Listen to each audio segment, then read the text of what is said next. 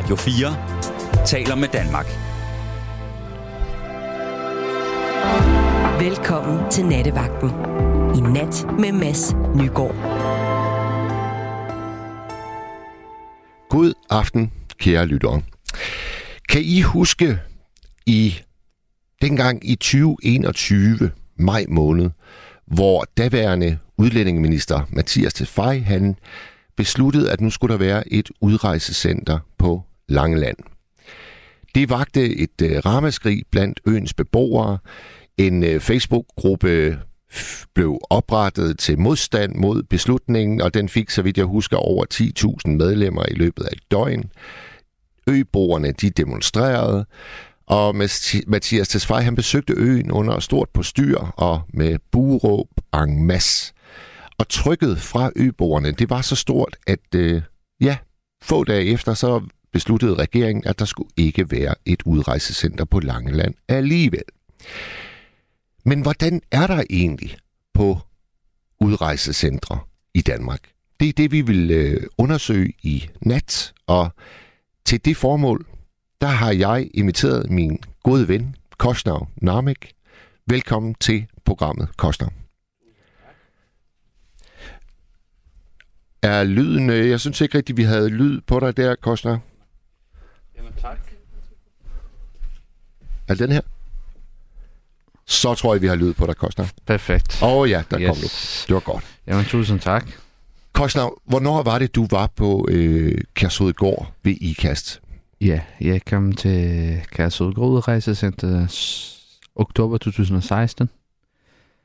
Ja, og det var allerede gået i gang et par måneder efter jeg kom, så jeg var stort set helt med fra starten af. Ja. ja. Og hvis vi skal prøve at forklare lytterne, hvad er årsagen til, at du overhovedet havnede der? Ja, det som sagt, som man asylansøger, så søger man asyl, og når man søger asyl, så indtil man får opholdstilladelse, så bliver man afvist. Og når man bliver afvist en periode, hvor man kan måske prøve at genopdage sin sag, og det gør jeg også. Men jeg kan desværre ikke igennem det. Så blev jeg afvist, og jeg skulle endelig rejse ud af Danmark. Jeg skulle rejse tilbage til mit hjemland, men det i hvert fald. Og hvis man ikke gør det, og staten kan ikke sende dig tilbage med pres, eller de kan bare sætte dig på et fly og sende dig hjem, fordi de har ikke samarbejdet med de lande, du kommer fra.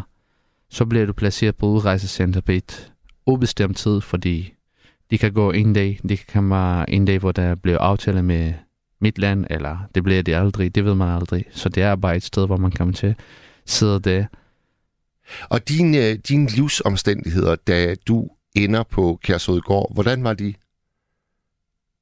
Altså, min kone var lige blevet gravid. Vi lige fik at vide, at min kone var gravid.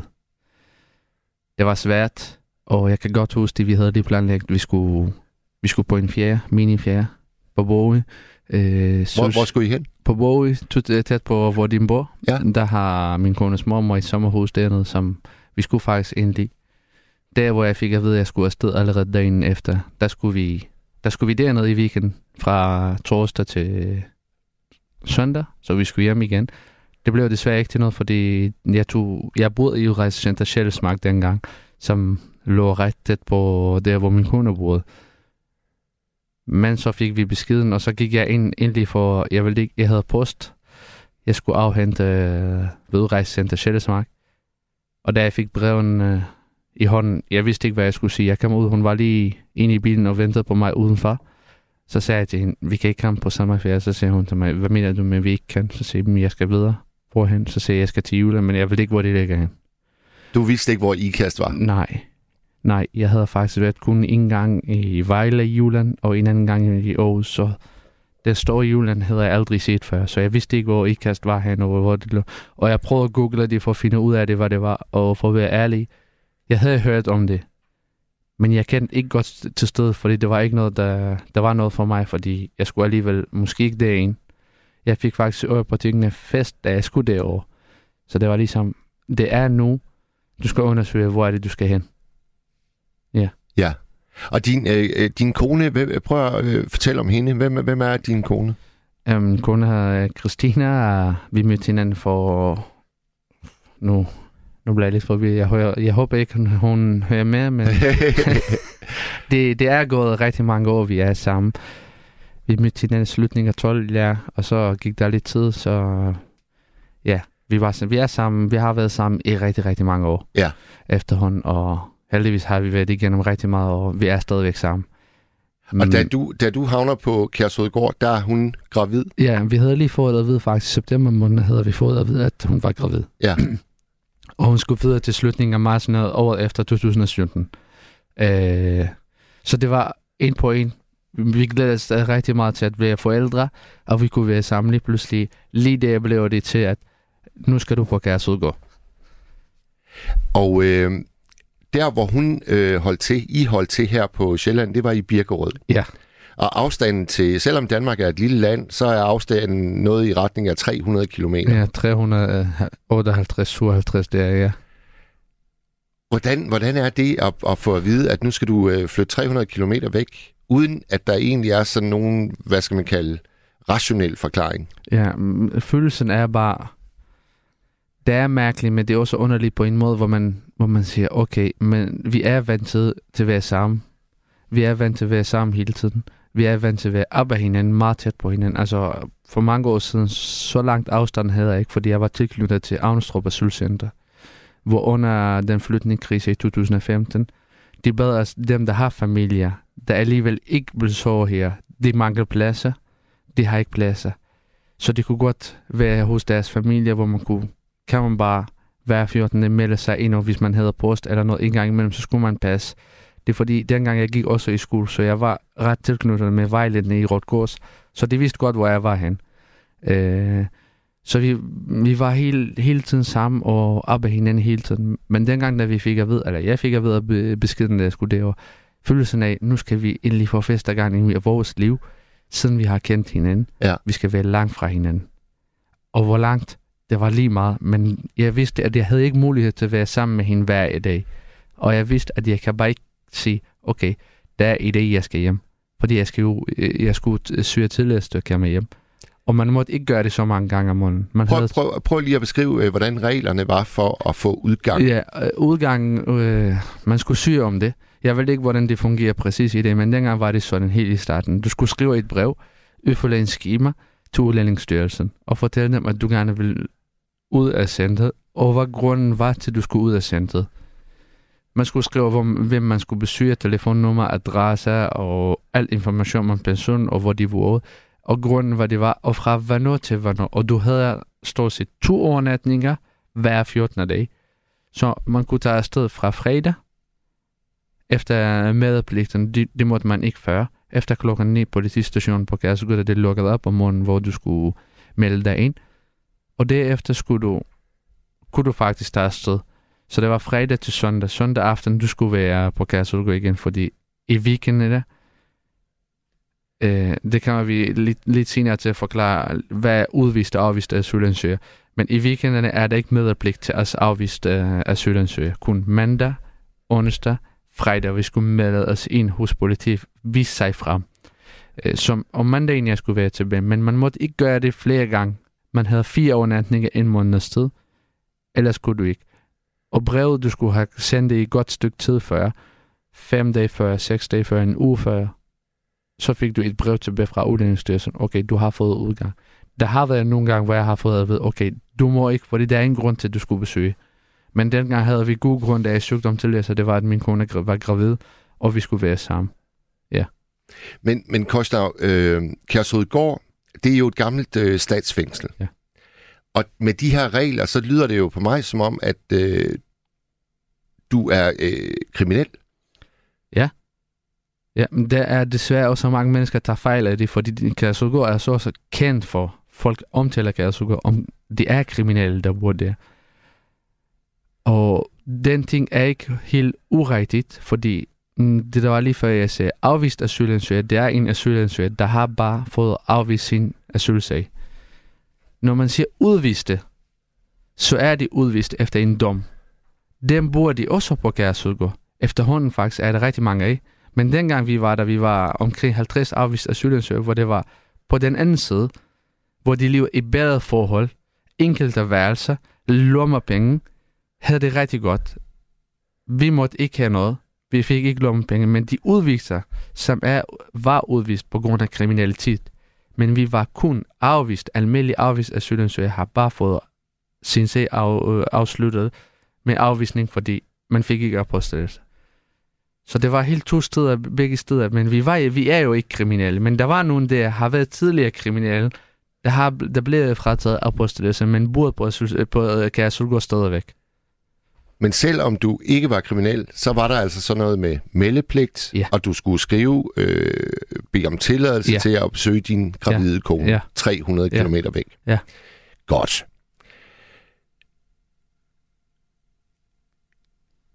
Dagligdagen på Kærshovedgård.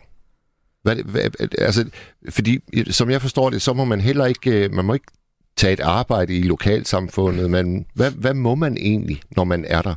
Altså, når vi siger afvist asylansøger, stort set, du får lov til at trække vejret. Alt andet er lukket til, fordi du får ikke lov til at lave noget. Du har ikke, du har ikke et liv, hvor du har nogle aktivitet i dit liv. Du kan gå op i noget, sige, i dag har jeg lyst til at søge arbejde om ja, socialrådgiver, for eksempel. Tag en uddannelse, det må du ikke. Som afvist asylansøger har du overhovedet ikke noget ret til at lave noget.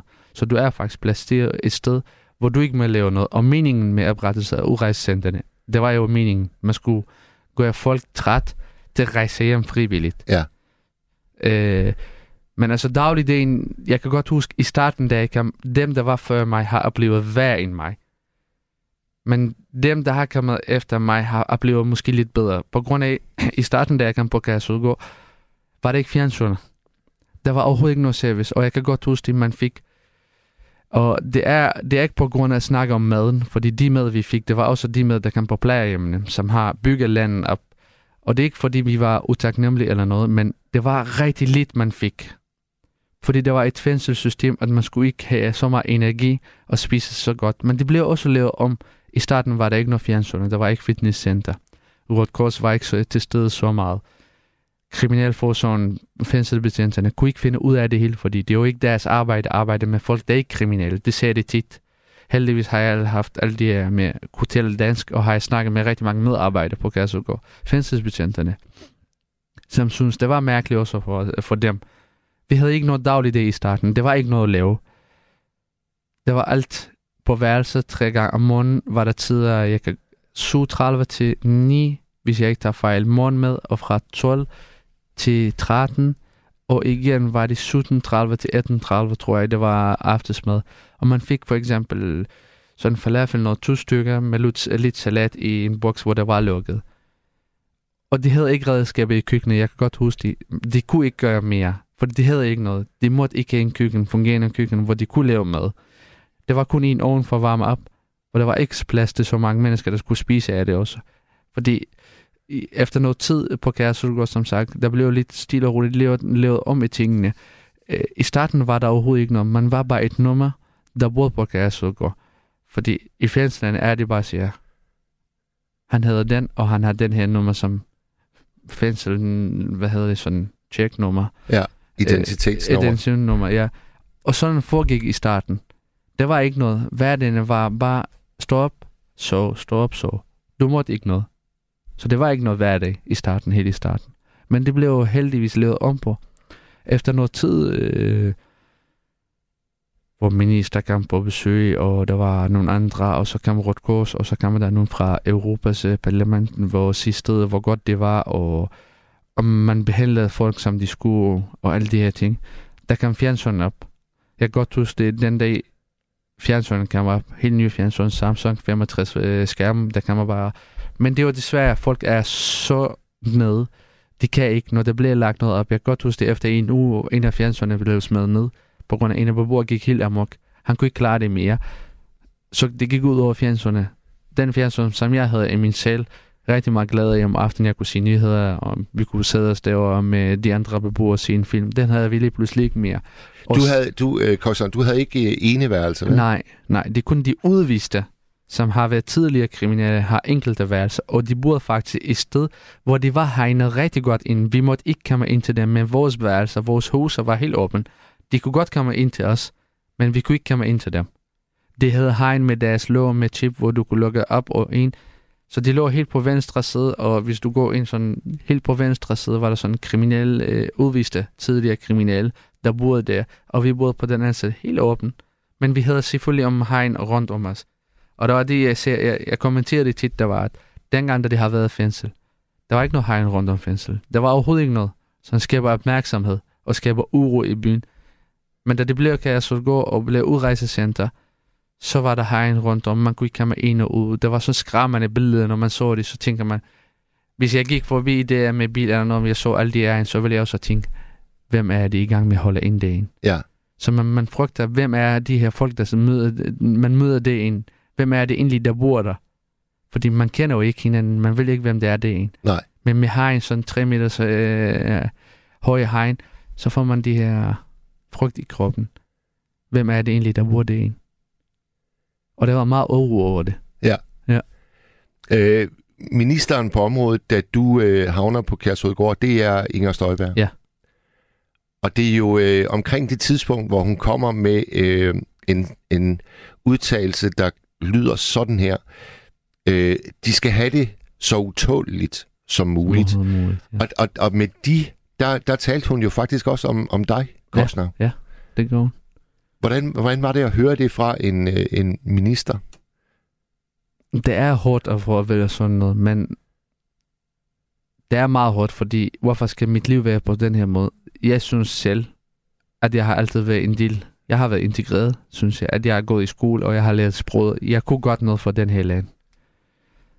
Hvorfor skal det gå ud over mig? Og jeg har det, altid haft den her tanke. Måske der er noget, der har lavet noget, men jeg betaler prisen for det. Og med den udtalelse, hun ser det tit, det var lige pludselig, for mig blev det bare en ting, man hørte, ja ja, du gør det alligevel, det har det været. Altså siden jeg kom til Danmark, har jeg været afvist asylansøger. Under den, den tidligere fra 11, den røde regering, var jeg også, det er det, jeg blev afvist asylansøger. Udtalelsen for mig gør det bare sådan, at hvorfor skal det gå ud, min, ud over min familie også? Hvorfor kigger du ikke på bare medmenneskelighed her? Skal man kun tænke på politik? Men det gør hun. Det var hendes, det, det var hendes politiske liv. Hun tænker på det, som hun gerne vil sige og gøre. Sådan er hun. Men hun er ikke den eneste, heller ikke den sidste, der er sådan. Nej. Nej, det er hun ikke. Og jeg ved jo også, at du faktisk øh, på en måde har sat pris på, at hun er ærlig. Ja. Jeg tror, du kalder hende ærlig, er det ikke rigtigt? Jamen, det gør jeg. Øh, jeg har også, dengang, da hun kom ud med det der nummer 50 asylstramninger med, hun fejrer det med kage, det er en mærkelig måde at fejre det på, fordi tidspunktet hvor de, var det måske ikke særlig godt, men på den anden side, så skal man også tænke på det. De, hun ser, hun gør det. Ærligheden, der ligger der under velkampen, ser hun. Det er de, de, de, jeg går op i. Og det gjorde hun. Og sådan en type mennesker har jeg respekt for. Vi er ikke enige. Vi er overhovedet ikke enige. Vi er meget langt fra hinanden. Men at vise respekt til et menneske, der siger tingene under valgkampen, og efter valget, så får hun en, ministerpost. en ministerpost. Hun gør det. Der har jeg simpelthen respekt for. Og der, jeg har været stort fan af hende. Det har jeg stadigvæk i dag. Der. Jeg synes også, at efterhånden, hun rejser sig op rigtig godt. Og hun holder stadigvæk fast i det, siger, jeg gør det, det på grund af det, at det. Og under valgkampen, dengang, da, de kom, da Socialdemokraterne tabte kampen, og den blå regering kom over igen, i 15 var det, tror jeg. 15, ja. 14, 15.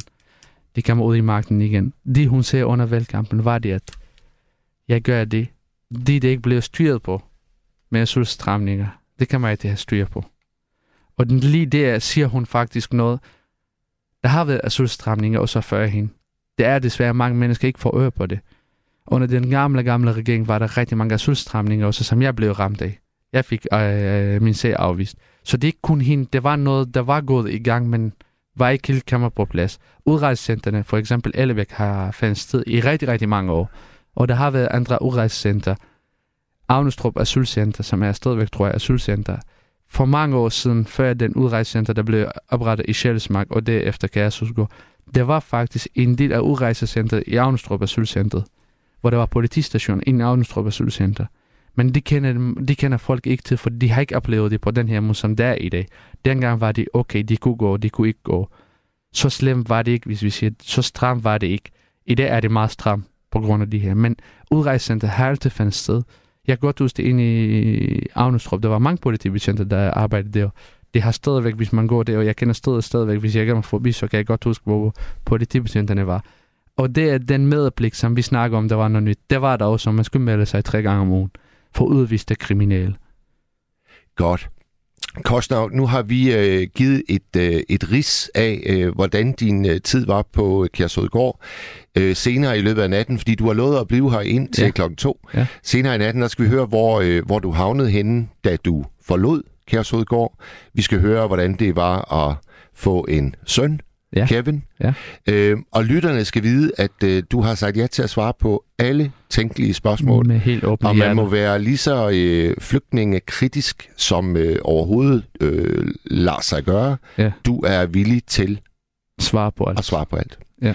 Og der er en, der spørger, er nattevagten et program for indringer? Og ja, det kan I stole på, det er. Og nummeret hen til det er 72 30 44 44. 72 30 44 44. Vi har Kostnav med hele natten. Vi snakker udrejsecentre. Øh, hvordan er det at være på dem? Og hvordan kan det være, at der er så stor modstand at få et placeret lige i sit eget boligområde, som vi så på Langeland?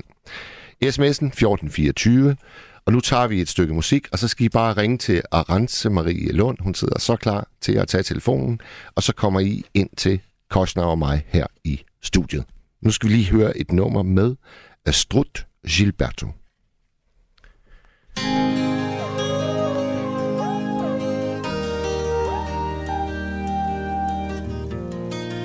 Det blev så et nummer med Søren Krav Jacobsen. Det gynger, det gynger, der er tøbrød i isen, og sovsen skiller. Det er som et kæmpe nys, når kasserne spiller. Og du kan hverken finde hoved eller hale For du rødmer, når du skal grine Og stammer, når du skal tale. Hey Claus, de virvler rundt i dit hoved, Claus. De tanker, du troede, du aldrig skulle få. Der kommer flere, når de kommer. Med piber og trommer. Som tordenskjold soldater står der altid ny. Som en rutebane. Så den varme, så den kolde hane Optur, nedtur Lyve, lyve, lige og lad være. Og så pludselig farvel. Det suser, det suser. Der er kulørte damer i den fine stue. Det som kriger kakao med. Hvad for en hånd skal du nu bruge? For der er ingen, der fortæller det hele. For de er lige så forvirret derinde. Og uden sikkerhedssele Hey Claus, de vivler rundt i dit hoved, Claus. De tanker, du troede, du aldrig kunne få kommer flere, når de kommer. Piber og trommer. Som tordenskjold soldater står der altid ny Som en rusjebane Så den varme, så den kolde hane. Optur og nedtur Lyve, lyve, lige og lad være Og så pludselig farvel.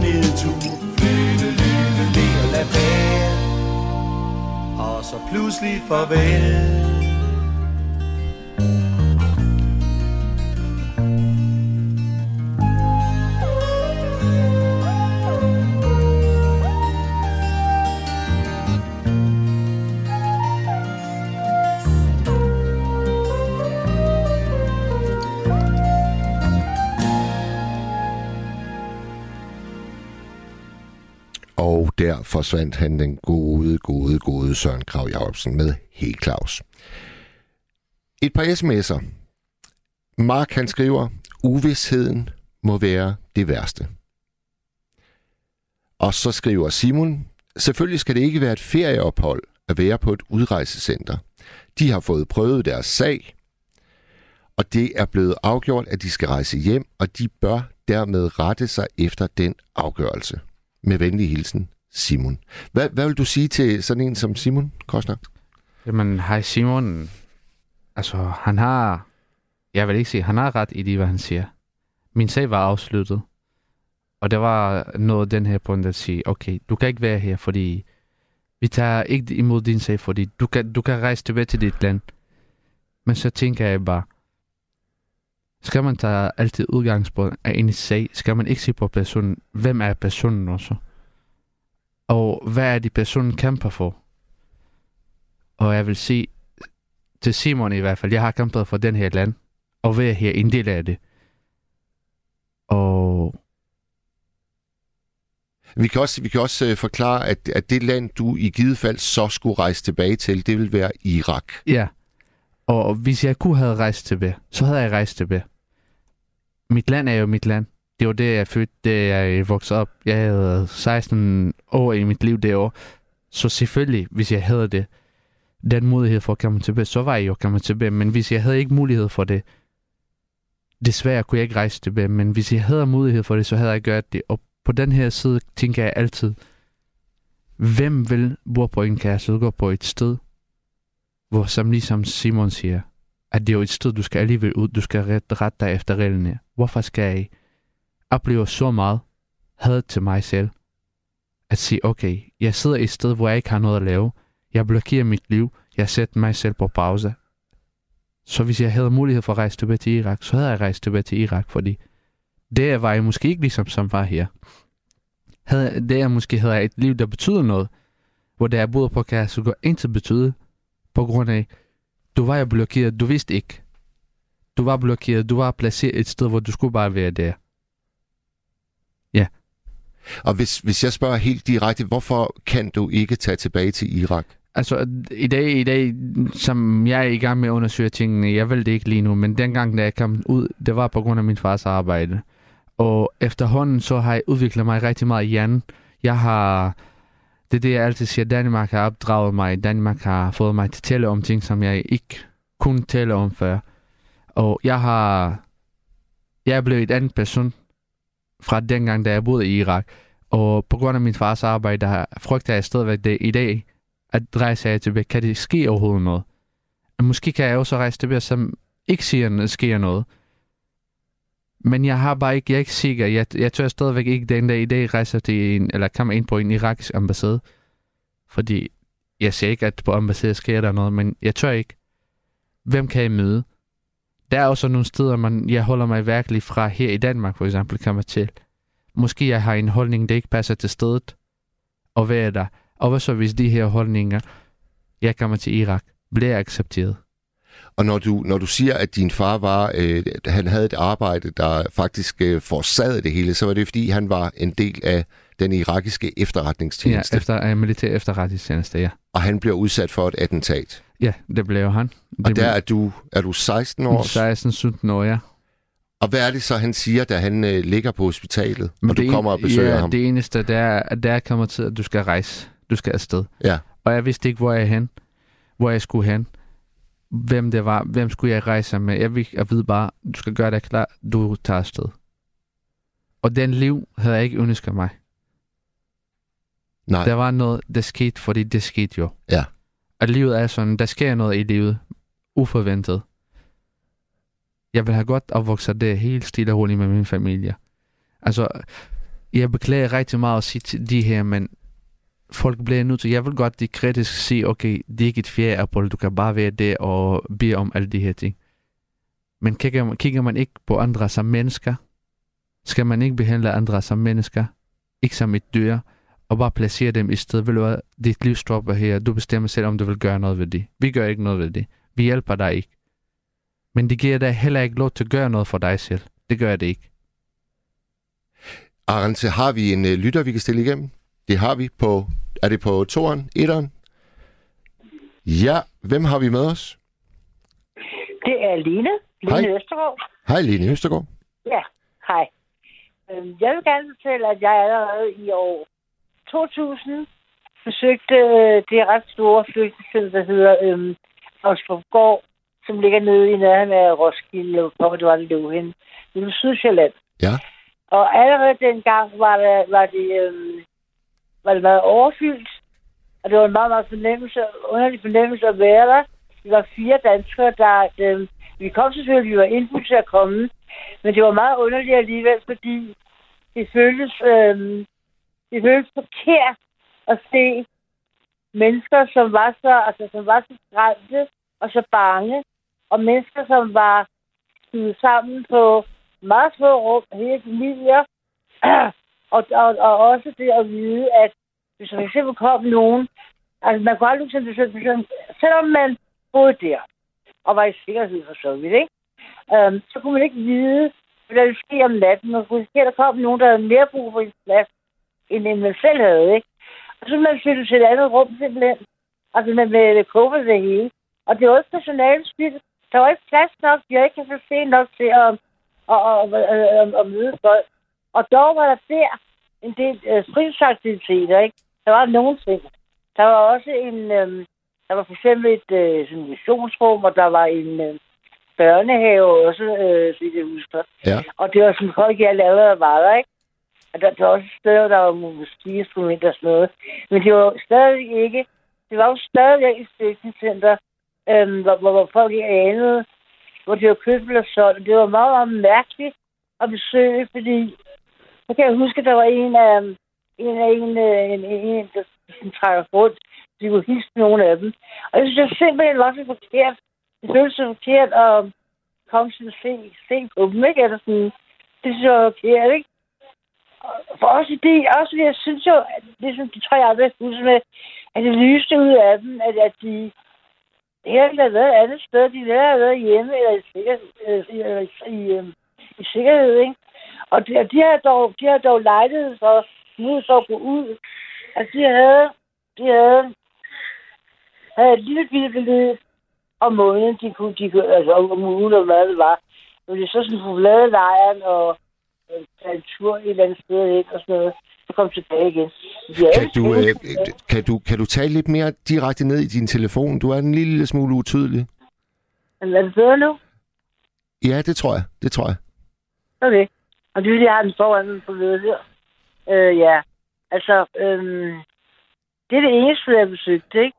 Jeg har også besøgt, øhm, så senere i, i det var studie, der besøgte jeg simpelthen som en fældig studerende alle mulige forskellige asylcentre rundt omkring på, på Sjælland. Og kendetegnet ved dem, det var jo, jeg så, jeg så også, de så også, øh, øh, altså flygtninge, som gik rundt af så der gik rundt og, og, og, og bad om, at der ikke snart kom en læge og sådan noget til dem. De havde skidt simpelthen, ikke? Ja. Altså, de var jo så, de havde så psykisk dårligt. Øhm, og jeg synes igen, at det var, det var, at det var og personalet. Altså, alt, alt, når vi var sammen med studerende, der tror jeg, vi var 6-7 steder, ikke? Og, og, og hvad hedder det, kendetegnspersonale, det var, at de var meget, meget engagerede alle sammen, og vi virkelig ville det bedste for, for, for dem, de, for dem, de, for dem, der boede der. Ah, men de har jo ikke, de har jo ikke, øhm, de har jo ikke plads, altså de, de resignerede. For eksempel, jeg vil prøve at forestille dig, at jeg får sige ja, ah, for at han overhovedet med din gæst. Det hurtigt. Ja, og, og vi, har altså, vi døjer altså med at høre dig. Nå, det er utroligt. Det Ja, der, det det der, det der øh, kan, du, kan du ikke tage telefonen helt op til, øh, til din mund? Er det bedre nu, nu er Ja, det du tosset. Det var tusind gange bedre. Det medhører jo, fordi jeg prøver at holde den ud fra mig nu. altså, det er godt. Altså, øhm, Nu kan vi høre dig. Øh, det er godt. men men har, du, har du et spørgsmål til Kostner? Ja, det har jeg egentlig. Øh, det, det har jeg egentlig. Øh, og det er, selvom man lidt har svaret på det, hvis han frit kunne vælge, øh, hvis, han, hvis han vidste, at han kunne gå ind på de irakiske ambassade her i København og sige, nu vil han gerne hjem. Øhm, altså, er, er det simpelthen en, en, den der skræk, der sidder så meget i ham, at han har, har sådan kappet båndene til Irak, så vidt det nu var muligt. Er du, simpelthen, er du simpelthen bange for, at der skal ske der noget, hvis du vender tilbage Ja. til Irak? Ja, det er. Det er jeg. Men som sagt, jeg, jeg vil det ikke, hvordan ser fremtiden ud. Man, kan ikke, Nej. man lever ikke på den her måde hele sit liv, men det har, det har jeg været i hvert fald rigtig meget. Øh, måske en dag kan jeg gøre det. Måske kan man det aldrig til ske. Det, kan man, det må tiden vise. Men jeg er bange for det. Ja, det kan godt forstå. Ja, som Må jeg sagt, spørge dig, hvor du bor nu? jeg bor i Italien nu. Nå ja, Ja, det kan jeg egentlig godt huske. ja, Øh. Jeg tænker mig lidt over. ja. Sammen med din kone og dit barn, ikke også? Nej, det bor stadigvæk i Danmark. Jeg bor i Italien helt alene. Jeg troede, de okay, jeg troede faktisk, de var på midtid. Nej, det, det kan man besøg en gang imellem, men øh, vi har valgt, at de skal blive boende her i Danmark, på grund af, at det er jo Ja. bedre for dem at være her. Ja. Ja. Hvordan er dit forhold i Italien så? Jamen, jeg, jeg klager ikke over noget. Jeg har det godt. Jeg arbejder. De, den mulighed, som jeg ikke havde i Danmark, det hedder jeg øh, heldigvis i Italien, hvor jeg måtte arbejde og forsørge mig selv. Så jeg har det rigtig godt i Italien. Det har Det jeg. er godt. Ja. Tak. Det er jeg glad for at høre. Tak, tak, tak. Så, så, så, så, en af dem, der... Er du ikke heldig på nogen måde, men du er da... Du er i hvert fald lidt bedre stillet end så mange andre af dine fremmer. Ja, Uanset om de kommer fra Syrien eller Irak eller andre steder, ikke? ja. Det er de, to, det er de, to lande, jeg komme Ja. i tanke om. Ja, det er Altså, desværre mange, synes, mange, er- mennesker, mange mennesker kan man rigtig meget ned, når man kommer i den her situation. Jeg kender også rigtig mange, der er gået helt ud af det, at det har fået det dårligt, rigtig dårligt over den Um, stemning. forstod du, hvad jeg prøvede at sige før med, at da jeg sammen med en anden var rundt og besøge alle de steder rundt omkring på Sjælland, og der, der mødte vi jo, der mødte vi jo øh, nogen på gangene, der bare gik det eneste, de spurgte personalet, om det var, hvornår de kunne få noget medicin, og om der snart var en læge, ikke? Ja, ja men, men le, livet på asylcentrene, livet på asylcentrene, jeg siger ikke, det er meget svært, men det er også svært, fordi du må ikke noget, til din sag bliver afsluttet. Hvis du er heldig, du får opholdstilladelse, så kommer du ud i samfundet, men hvis du bliver afvist, Ja. så har du ikke noget. Og når du bor på asylcentrene, har du faktisk ikke så meget, du kan lave. Og Nej, også- det, det ved jeg godt, jeg ja, Øh, det, det er jeg meget ikke. usikkerhed i livet. Hvad, hvad, er det, hvad er det, jeg kan? Hvad er det, jeg kan komme ud med? Hvad, hvad, hvad, Ja. hvad, hvad bruger jeg min tid på? Det er alt usikkerhed allerede fra dag i dag. Hmm.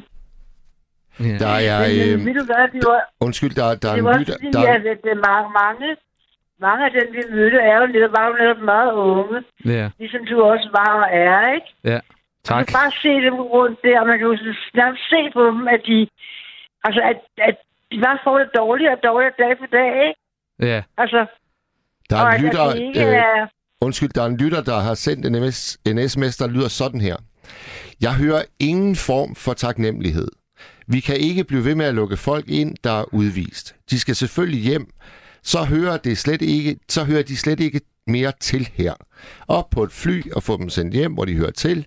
De er jo kun nogen, der tillader sig at brokke sig over vores system, så hvorfor i alverden skulle de dog blive i så dårligt et system, som de fortæller, at det er. Og den var fra Pia P.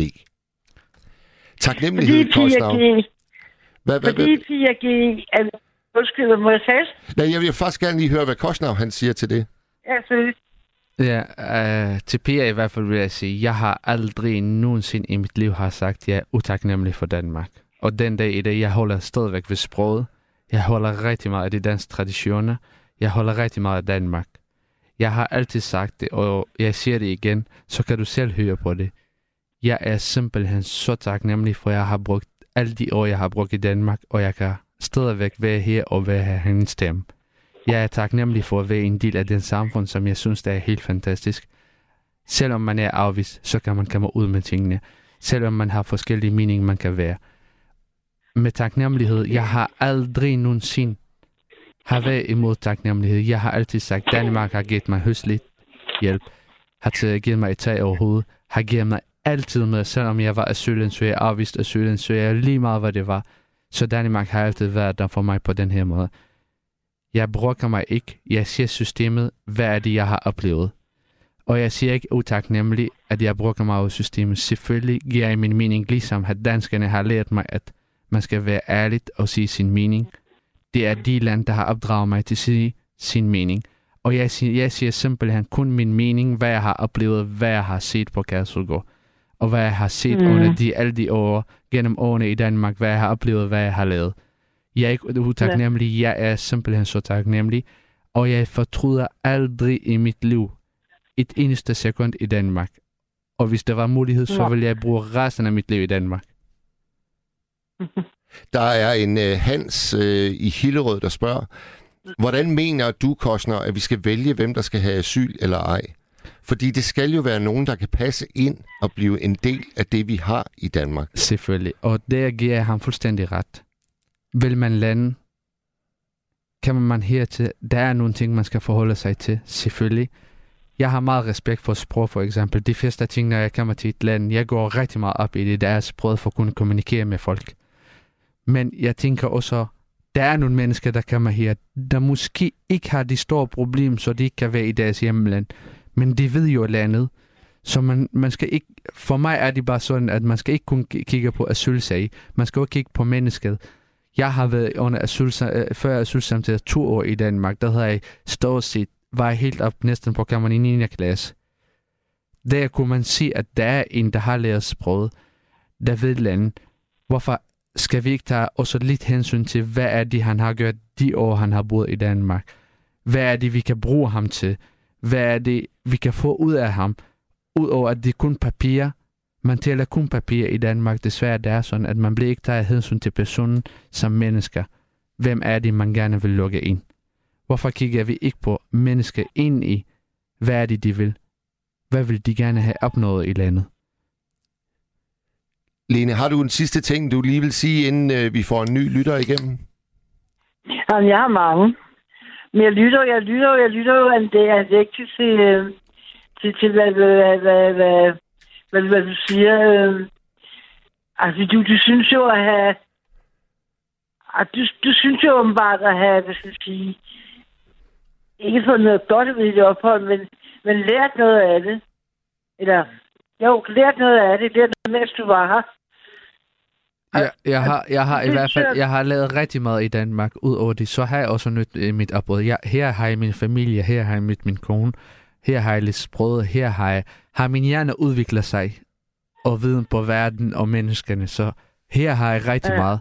Jeg er ikke den, den, som var for 10 år siden. Jeg er ikke den, som var for 5 år siden. Nej, det, det var også klart, fordi du var så ung, da du kom. Der sker jo sindssygt mange ting. Altså, for, for han er 16 år gammel. Ja. Og det er næsten 10 år, ikke? Ja. Så du, du, du, er blevet, du er blevet en, øh, du er blevet en voksen mand nu, ikke? Altså, Ja, ja, ja, ja, jeg, jeg, kalder, jeg kalder det altid, altid på den her måde. Her er jeg opdraget. Ja. Det, det er det, jeg kalder det faktisk. Ja. ja. Godt. Lene, tusind tak, fordi du ringede ind. Ha' en fortsat god nat. Ja, så tak. Hej. Hej. Hej. Arantz, øh, jeg skal lige øh, høre fra dig. Har vi en, øh, en lytter mere parat? Det har vi ikke lige i øjeblikket. Jamen, så kan jeg lige gentage vores nummer herind. Det er 72 30 44 44. 72 30 44 44. Vi taler udrejsecentre, og det gør vi med baggrund i, at vi har besøg af Kostnav Namek, der har været på Kærshoved 8 km uden for IKAST, det gamle statsfængsel. Øh, alle spørgsmål modtages med, med, med glæde, også øh, kritiske spørgsmål, så I skal bare øh, ringe ind 72 30 44 44. Og indtil der er en, der gør det, så hører vi lige et nummer nu med Astro Gilberto.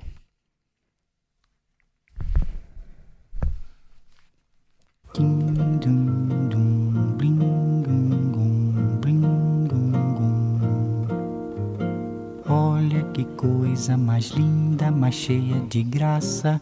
Ela, menina que vem e que passa, num doce balanço, caminho do mar.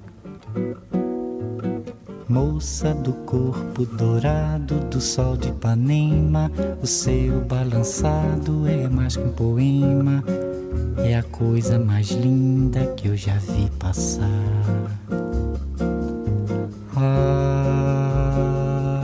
Estou tão sozinho. Ah, porque tudo é tão triste. A beleza que existe, a beleza que não é só minha, que também passa sozinha. Se ela soubesse que quando ela passa, o mundo sorrindo se enche de graça e fica mais lindo por causa do amor.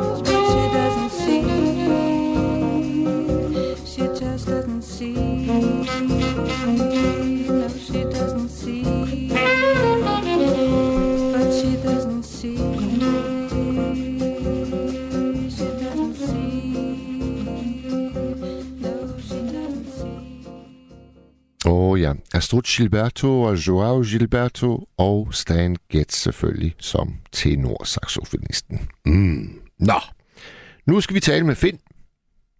Ja, god aften. God aften, Finn. Ja. Hvor ringer du fra? Øh, Jeg ringer fra, øh, hvad hedder det, også Ja. Ja. Og hvad har fået dig til at Og- ringe? Ja, det gjorde, at øh, jeg blev sådan lidt... Jeg blevet lidt irriteret. Ja. Fordi øh, der er noget, der hedder øh, udviste, og så er der nogen, der hedder afviste Ja. Ja. asylansøgere. Eller øh, ansøgere, men altså øh, dem, der laver har lavet kriminalitet og ting og sager, øh, og blevet udvist, de skal ud. Og det øh, kan der ikke være nogen tvivl om. Men jeg synes bare, man mangler det aspekt, øh, der hedder, at en afvist asylansøger, det er jo noget helt andet. Det er jo ikke på grund af kriminalitet, eller...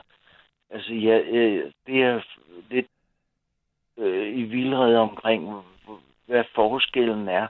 Men jeg ved i hvert fald én ting, og det er, at der er nogen, der er blevet udvist, og som stadigvæk er her, og har det rigtig fint, og øh, øh, faktisk har det godt her. Og øh, kan komme på udgang og på alle de der ting, som, som øh, man siger, at øh, som, jeg kan ikke huske, hvad han hedder, undskyld. Kostner? Koster, øh, at han har udgang, øh, havde udgang og, og sådan nogle ting. Men altså de udviste, dem som er kriminelle og dem som har, har fortjent ikke at være her, de har faktisk gode forhold her. Og dem, som bare er blevet afvist, det er jo noget helt andet.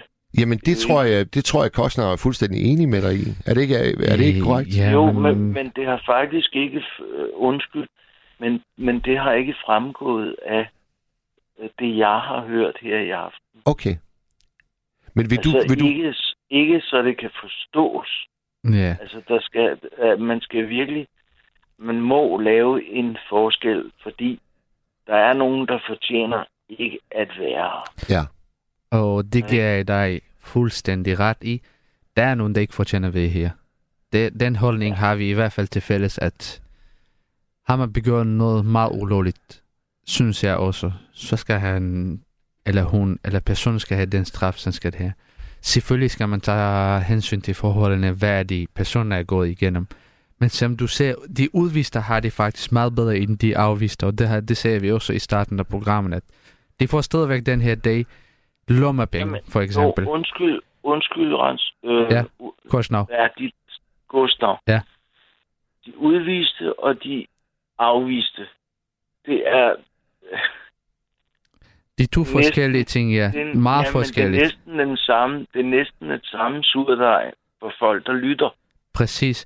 Og det prøvede jeg også at forklare i starten af programmet, det var, at en afvist asylansøger er en afvist asylansøger, der bare hans sag er blevet afvist, ikke på grund af kriminalitet, men simpelthen på grund af sagen er ikke gået igennem for staten at sige, okay, du fortjener en beskyttelse. Ja. Men når du ser en udvist, så er det en dom, en mand eller en kvinde er blevet udvist på grund af en dom. Og når man har haft opholdstilladelse, og man bliver udvist ved en dom, og når der bliver frataget opholdstilladelse, så kan personens, personen ikke sendes tilbage til de land, hvor de kommer fra, fordi Danmark har givet dem engang beskyttelse. Ja. Selvom de bliver frataget af opholdstilladelse, så kan de jo ikke sendes tilbage til landet, hvor de kommer fra. Men der bliver placeret på et udrejsecenter, til de siger selv, okay, vi vil gerne hjem. Men ellers er staten helt bundet til at beholde dem her. Men en udvist der er en, der er, har været tidligere kriminel. Det kan være i dag kriminelle, det kan være, at personen er meget bedre forhold, end det har været før. Afvist asylansøger er bare en, der er, har fået afvist sin asylsag. og det, Ja, der, og det... det- det, der er tilfældet for dig, det er, at du er afvist. Jeg er helt almindelig afvist asylansøger. Jo, og det, og det er det, jeg mener, at, at øh, man, man burde... Se forskel. Af, Gør en sær, sær ting for det. bestemt. Og jeg har, jeg har det på samme måde, fordi jeg havde det virkelig ikke godt at bo et sted, hvor det har været kriminelt. Det har jeg nævnt rigtig mange gange. Jeg har det ikke godt af, at et menneske, der er der, der er kriminel. Vi hedder nogle af dem desværre var meget, meget, meget, meget, meget, meget langt ned på kriminalitet stadigvæk den dag i dag, tror jeg. Vil jeg gå ud fra, for dengang, da de kom på Kærskud, de var stadigvæk i gang. Og nogle af dem havde været i fængsel i rigtig mange år, da de blev sendt til Kærskud. Personligt, jeg havde det ikke godt, fordi det var ikke mit sted. Der var ikke mig, der skulle dele et bordpil med dem, eller et, et sted, hvor vi skulle sidde sammen, et sted og spise. Nej. Ja. Og det er det, jeg mener, at det skal deles op. Det skal deles op, det være- skal arbejdes der på det. Nogle, ja, der må være nogle steder til de udviste. Og så øh, nogle steder til de afviste. Og det er det, at nogle mennesker, jeg, jeg taler med andre mennesker om de her ting også, Ja. at en udvist, det er en, som har opført sig så, at vedkommende, kvinde, mand, et eller andet, altså skal ud. Og en afvist, det er en, som af en eller anden tosset grund ikke kan få lov at komme ind. Præcis, præcis. Ja, Og det er de faktisk, Skal øh, ikke blande, og de skal ikke blandes sammen. Nej. Og, og det er jo så det, som de er blevet på Kærsødegård, og det er jeg faktisk rigtig glad for, at du ringer ind, Finn, fordi den der forskel, den er jo enorm. Mange, de går rundt og tror, at alle, der har boet eller bor på Kærsødegård, er kriminelle. Det er ikke sandt. Der er også Nej. folk, der aldrig nogensinde har stjålet så meget som en banan. Femøre. Ja, Lige præcis. Og på ja. samme måde, så, så er det vigtigt at sondre mellem, om du er udvist eller du er afvist. afvist. Og Kosnav ja. er afvist. jo, og det, det er slet ikke kostende, jeg, jeg sådan, altså, jeg har for, forstået, at han er afvist af urensagelige grunde, som sikkert er tåbelige. Men, men øh, hvad hedder det, udviste, de skal sættes et sted for udviste, og så skal det være udviste og ikke andre. Det, det, det må ikke blandes sammen. Godt. Og det har du sørget for, at vi ikke kommer til. Det er godt, Finn. Tak fordi du ringede ind. Tak, Finn. Ja, ja kan I have en god jul og et godt nytår? I lige måde, I lige tak. måde. I lige måde. Hej, hej. Det, det vækker altså øh, stor forvirring blandt vores lyttere, fordi nu kan jeg se, at øh, der er en, der skriver, hvorfor filen er han så afvist, hvis ikke han har gjort noget kriminelt? Ja, altså min sag er blevet afvist. De mente, at jeg kunne sagtens bo andre steder i Irak. Ligesom for at forklare de, hvorfor jeg kunne ikke få opholdstilladelse i Danmark. Og når de mener det, så din asylsøgning bliver afvist, så du er ikke berettet til for beskyttelse i Danmark, fordi de mener, at du kan godt bo i dit hjemland. Så derfor er man afvist asylansøger. Hvis de mener, en grund er humanitær, eller en grund er politisk, eller der kan være familiesamfund, du får beskyttelse i Danmark, eller opholdstilladelse i Danmark, så er du bare en flytning her. Så får du status som flytning. Men før det, så er du bare asylansøger. Ja. Og når sagen går i gang, så er du stadigvæk asylansøger. Til den dag, de siger, okay, vi har fundet ud af det, ved du hvad, du kan ikke være i Danmark, fordi vi tror ikke på dig, indtil vi tror ikke på dig, eller du kan op- opholde dig andre sted. Jeg er helt almindelig, og jeg har, jeg kan vise, hvad, hvad kan jeg bevise? Jeg kan bevise med en straffetest, jeg kan komme foran den Danmarks største politistation og sige, jeg hedder Rosnav, kom med mig ind, hvis du ikke tror på det, vi går ind sammen. Lad os se min historie, hvad har jeg lavet her? Jeg har aldrig nogensinde kørt med tog, uden at købe, købe billet. Alle de år, jeg har boet i Danmark, jeg har ikke haft en bøde, for eksempel. Jeg har aldrig nogensinde været blandt kriminalitet. Jeg har heller ikke har nogle tætte venner, der tager nogle form for stoffer også, fordi jeg er meget imod sådan, når jeg synes, at det skader folk. Jeg har ikke været noget, men jeg bliver bare afvist, fordi de mente, at jeg kunne opholde mig andre steder i Irak, i stedet for den hjemmeby, jeg kommer fra. Der er en øh, lytter ved navn Jonas, der har skrevet fra Birkerød. Hej, min far er indvandrer og muslim, mens min mor er dansk. Min far er ekstremt træt af og sur over problemerne med kriminelle og uintegrerbare udlændinge, samt det, at fokus bliver rettet mod, hvad danskerne gør forkert, og ikke så meget, hvad udlændinge gør. Mener du også, Kosnav, at det er de dumme og kriminelle udlændinges skyld, at gode mennesker som dig, der gerne vil Danmark, skal slås for basale menneskerettigheder? Jeg, jeg har det på samme måde, som han siger, at jeg betaler prisen for noget, jeg har ikke lavet. Der er nogen, der laver kriminalitet, men de kan ikke straffe dem. Men på den anden side, så bliver jeg straffet på deres gørelse. Altså, jeg har det sådan, når man kommer til et land, om det lige meget det er Danmark eller et andet sted, det var ligesom, da jeg kom dengang til Italien. Jeg skulle hurtigt finde ud af at arbejde. Etablere et liv for mig. Og det er simpelthen respekt, fordi man er fremmed, og når man kommer til et land, så skal man også bevise, at man gerne vil være her. Og da jeg kom til Italien, jeg gør samme ting, som jeg gør i Danmark. Jeg lærer sproget. Og hvis man ikke kan de her ting, det kan være svært ved at lære sproget, men man kan andre ting i livet. Det er altid, det er så sjovt at sige integreret. Hvad betyder integreret? Alle, alle mennesker tager det på sin egen måde. Men der bliver desværre mere, taget mere hensyn til kriminel end et almindeligt menneske ligesom mig. Fordi jeg har det på den her måde, som han beskriver det. Jeg betaler prisen for noget, fordi jeg er god.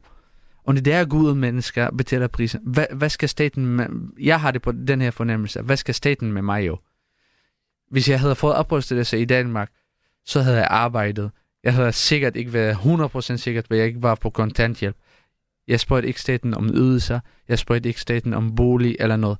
Jeg kunne have klaret mig rigtig godt. Jeg har det den her ting, det er lidt sjovt også at tænke på. Jeg siger bare, måske staten tænker, hvad skal vi med ham? Vi tjener ikke noget på ham. Han kommer ikke i retten, han lever ikke kriminalitet, han gør ikke vores politibetjenter travlt, eller kommer i fængsel for fængselsbetjenten i gang. Han er god nok for os. Det er det, den her følelse har jeg, fordi hvad, hvad kunne det have gået galt med mig i Danmark? Selvfølgelig, alt kan ske jo, men som jeg har set mig i dag, mening om Danmark, hvad jeg har mening om Danmark, og dengang jeg kom til Danmark, er stadigvæk det samme. Det er snart gået siden jeg fester, fester, alle fester, gang jeg kom til Danmark. Det var 2010. Og 2023 rammer vi cirka 13 år. Ja. Og jeg har stadigvæk samme holdning. Ja. Men han har simpelthen ret, og hans far har en god pointe i det. Der er nogen, der betaler prisen for dem, der gør virkelig sådan, at det skader os også. Ja. Det skader de gode mennesker. Godt. Kære lyttere, ring ind til os. Øh, nummer det er som sædvanligt 72 30 44 44. 72 30 44 44. Vi har en lytter med os. Hvem har vi med os? Det er uh, Chris fra Nederlandene. Hej Mads. Hej Du har Chris. snakket med mig før. Ja, Hej. ja, ja. Du er lastbilchauffør fra Holland. Uh, ja. Nederlandene. Nederland. ja, ja, ja, ja. Eh, Og der, igen, og der er lige præcis en, en, en punkt, uh, waar jeg ville uh, ja, snakken om. Ja. Uh, at uh, jeg flyttede til Danmark, fordi uh, jeg forelskede mig i en dansker. Jeg havde ikke de store problemer, fordi uh, jeg er uh, een, uh, een West-Europæer. Uh, ikke nogen problemer der. Nej. Men min ervaring er, at hvis man er in Nederland, så tror Nederlanderne, die tror det er het beste land i verden. Vi er de fremmeste, de beste, de største, vi har det bedste udviklede sygehusvæsen nog. Uh, you name it. Ja. Uh, danskerne, die har det samme idee. Vi er det bedste land i verden. Vi har smørhullet i jorden, og, og uh, er kan ikke være nogen bedre uh, sted weer end Danmark.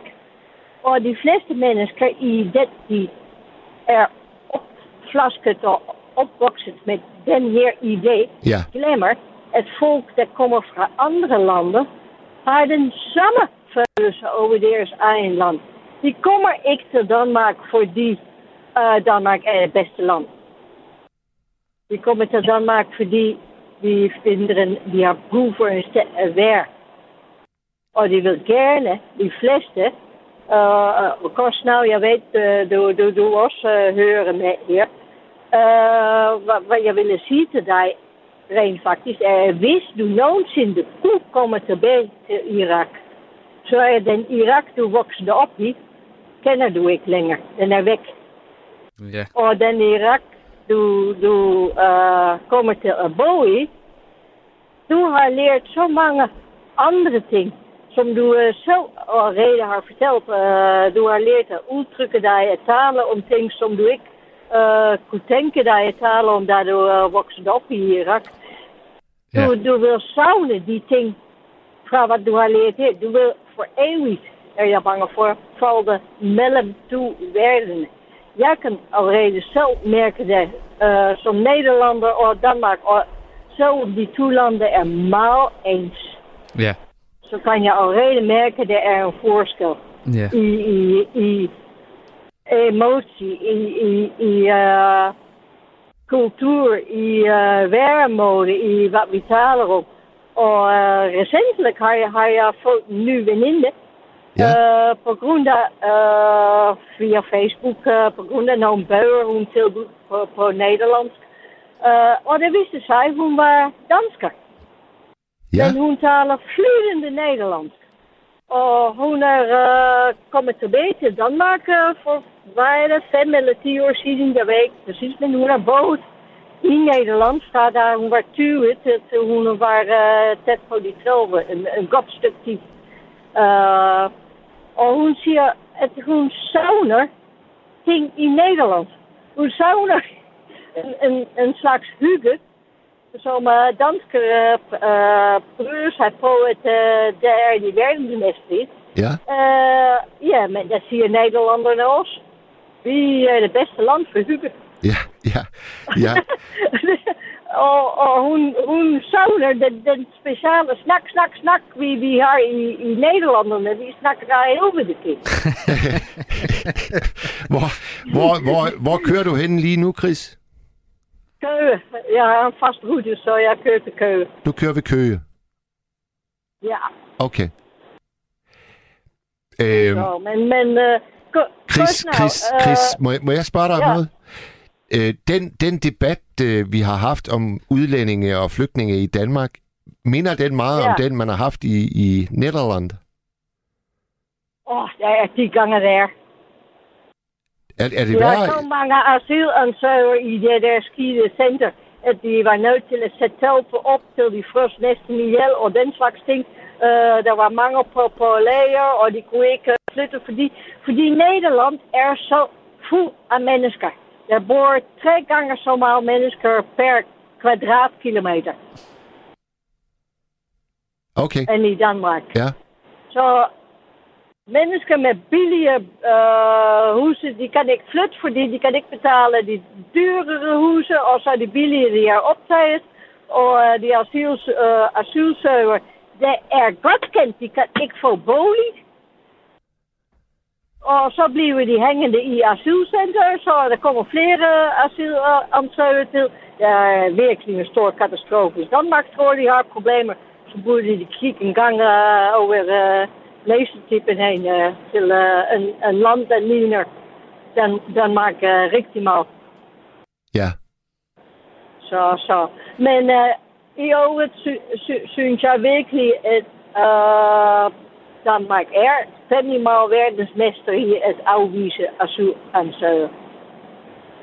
Og Ja. der, der, der synes jeg ikke er rigtigt. Vi er alt sammen født på denne verden. Har ikke opfundet uh, grænserne. Nej. Hvorfor? Ja, undskyld. Frisøren der. Ja.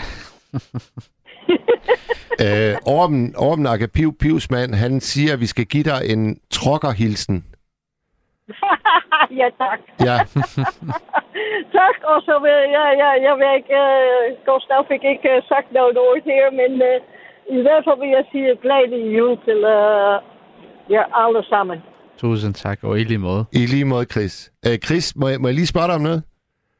Ja, selvfølgelig. Var, var det, kan det passe, at vi engang har talt om uh, tv-serien Matador? Uh, vi har snakket lidt om det. Der var måske dengang, du spurgte ud i verden, uh, hvem var den bedre bilist, mand eller kvinde, og så sagde de, at ingen af delene. De er alt, alt sammen elendigt. ja, de er alle sammen elendige. Det er godt, Chris. Kan du nu køre forsigtigt uh, ned på køgeegnen? Ja. Må jeg lige på forrebet uh, sige noget, der har intet med sagen at gøre? Ja, Må jeg bede folk om at huske at tænde deres baglygter og kør ikke med hovedet fuld af julegaver, de skal købe og glemme, hvad de laver på vejene. ja, Jeg kan virkelig se det, ja, og det er livsfarligt. Så pas på folkene. ja. Så det, var- det var lige det. Godt. Tak for, øh, tak for det hele, Chris, og have det godt. Hej. Hej, hej. Ej. Nå, her er der så øh, virkelig en barsk sms, øh, Kostner. Jeg tror, den får du lov til at, at svare på, og så, øh, så tager vi lige Vi et stykke tager- musik og Vi sunder os. tager, vi tager imod alt med åben hjertet. Den lyder simpelthen sådan her, og den er fra en anonym. Alle muslimer i EU skal fratages retten til alle former for uddannelse samt ligeledes retten til at drive selvstændigt erhverv. Så skal de sgu nok få fingeren ud af fangehullet og pisse hjem. Kan ikke tage mere lort i gryden. Man må formode, at han går ud fra, at du er muslim. Ja, men det, det må han også gerne. Det er jo fint nok, fordi det er desværre de her hjerne, der er nogle mennesker, der har der bare. Lige meget hvad der sker, så skal vi pille ved religion. Og religion den dag i dag findes ikke så meget. Der er traditioner, som jeg taler altid om. Og lige der siger han muslimer med det samme. Bom, så er det en befolkning, han skal tage hensyn til. Jeg kan hilse dig og sige en ting. Jeg er religiøs. Jeg tror ikke på noget. Jeg har faktisk konverteret her i Danmark. Jeg skifter religion af nogle specielle årsager. Men på den anden side har jeg simpelthen respekt på alle verdens religioner. De folk, der ikke irriterer mig med deres religioner, men de holder dem for dem selv. Om du har en holdning, du har den her holdning. En anden person har en religion, der holder af. En anden person, der har en anden religion, der holder af. Jeg synes, religion er noget, man skal beholde til sig selv og have det hjem. Men man skal ikke altid pege fingre af en befolkning sige muslimer. Jeg ved ikke, om du kan sige det. Der er rigtig mange muslimer i Danmark, der arbejder hårdt, der lever her, der gør rigtig mange ting, som du synes, de skal blive frataget i. Jeg synes ikke, det er i orden. Men som sagt lige før, man skal altid have respekt for jeres meninger. Alle ens meninger er vigtigt. Du har den her holdning. Du vil ikke have muslimer i hele Europa. Så må de være det. Du kan desværre ikke komme så langt med det, fordi du kan ikke bestemme over hele verden. Det kan du ikke. Godt. Og med, den, øh, med det svar, så synes jeg, at vi, øh, vi tager et øh, stykke musik med øh, Tom Waits. Og lige inden øh, vi sætter det på og rense, så synes jeg, vi skal gentage nummeret herind til. Der er hele 48 minutter tilbage af nattens program. Ring herind til os 72 30 44 44. 72 30 44 44. Vi taler udrejsecentre med en, der ved, hvad det handler om, nemlig Koshnav Namek. Nu Tom Waits.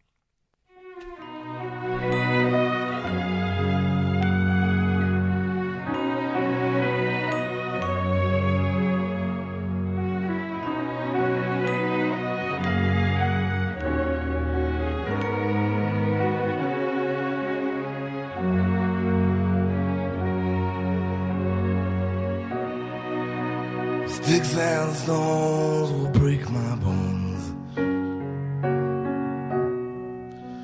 Always will be true. And when your mom is dead and gone, I'll sing this lullaby just for you.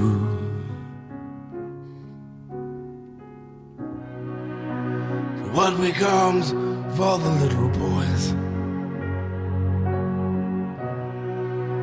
who never comb their hair? Line upon around the block on the nickel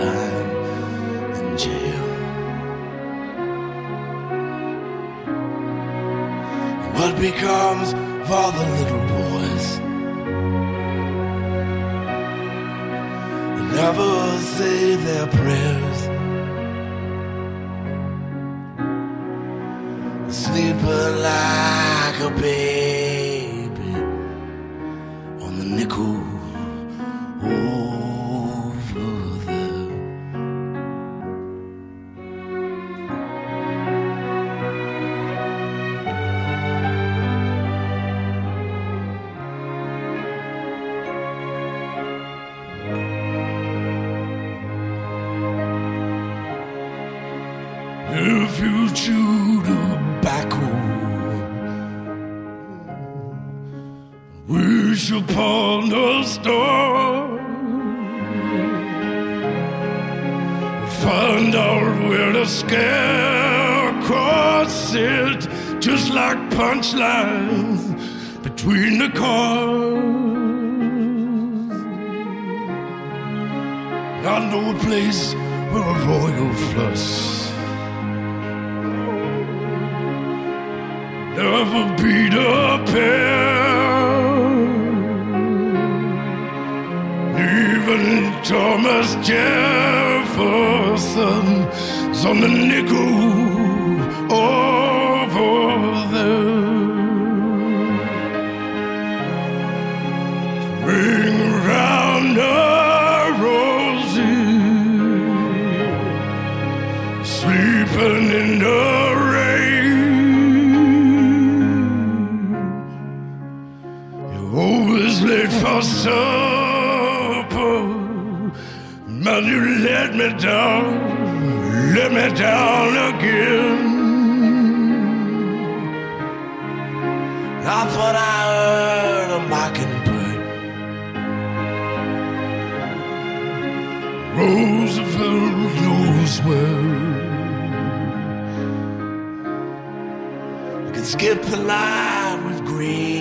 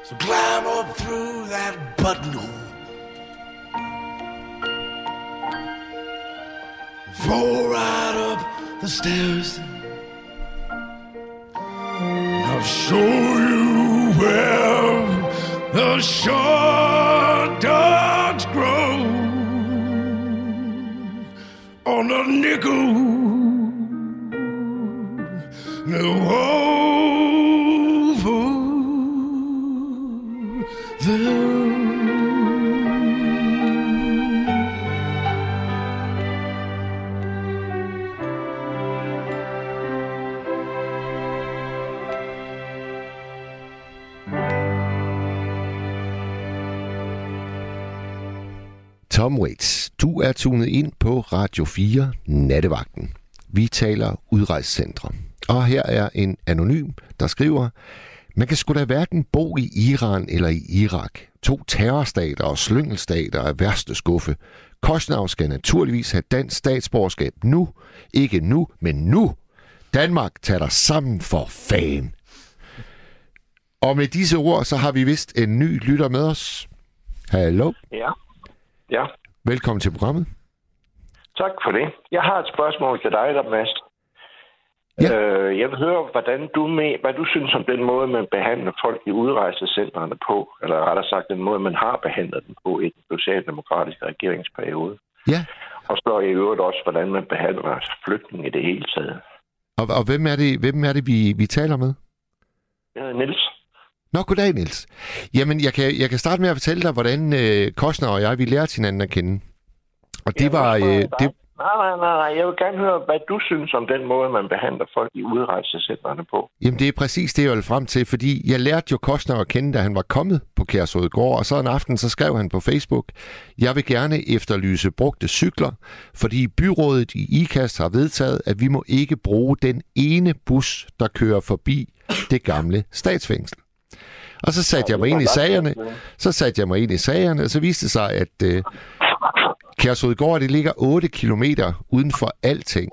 Så øh, den ene bus, der kørte forbi, den var rimelig vital for alle beboerne, både kriminelle og ikke kriminelle, hvis man gerne vil ind til byen. Og så øh, satte jeg mig for, jamen jeg synes jo, øh, alle har ret til at, at kunne bruge nogle transportmidler, så jeg lavede et opslag, hvor jeg hidkaldte alle, der havde lyst til at komme til Kærsudgård og så aflevere en masse brugte cykler. Og det var sådan, Kostner og jeg, vi lærte hinanden at kende. Så du kan måske godt høre, at jeg synes, det er fuldstændig forkasteligt, at et byråd kan vedtage, at folk, der er placeret mod deres vilje et sted, midt ude i ingenting, ja, de kan vedtage, at de må ikke bruge den ene offentlige bus, der kører forbi. Det blev jeg også godt og gammeldags farvet over. Det kunne regeringen da bare skride ind over for. Ja, det kunne man have ønsket sig. Hvad er din holdning, Niels?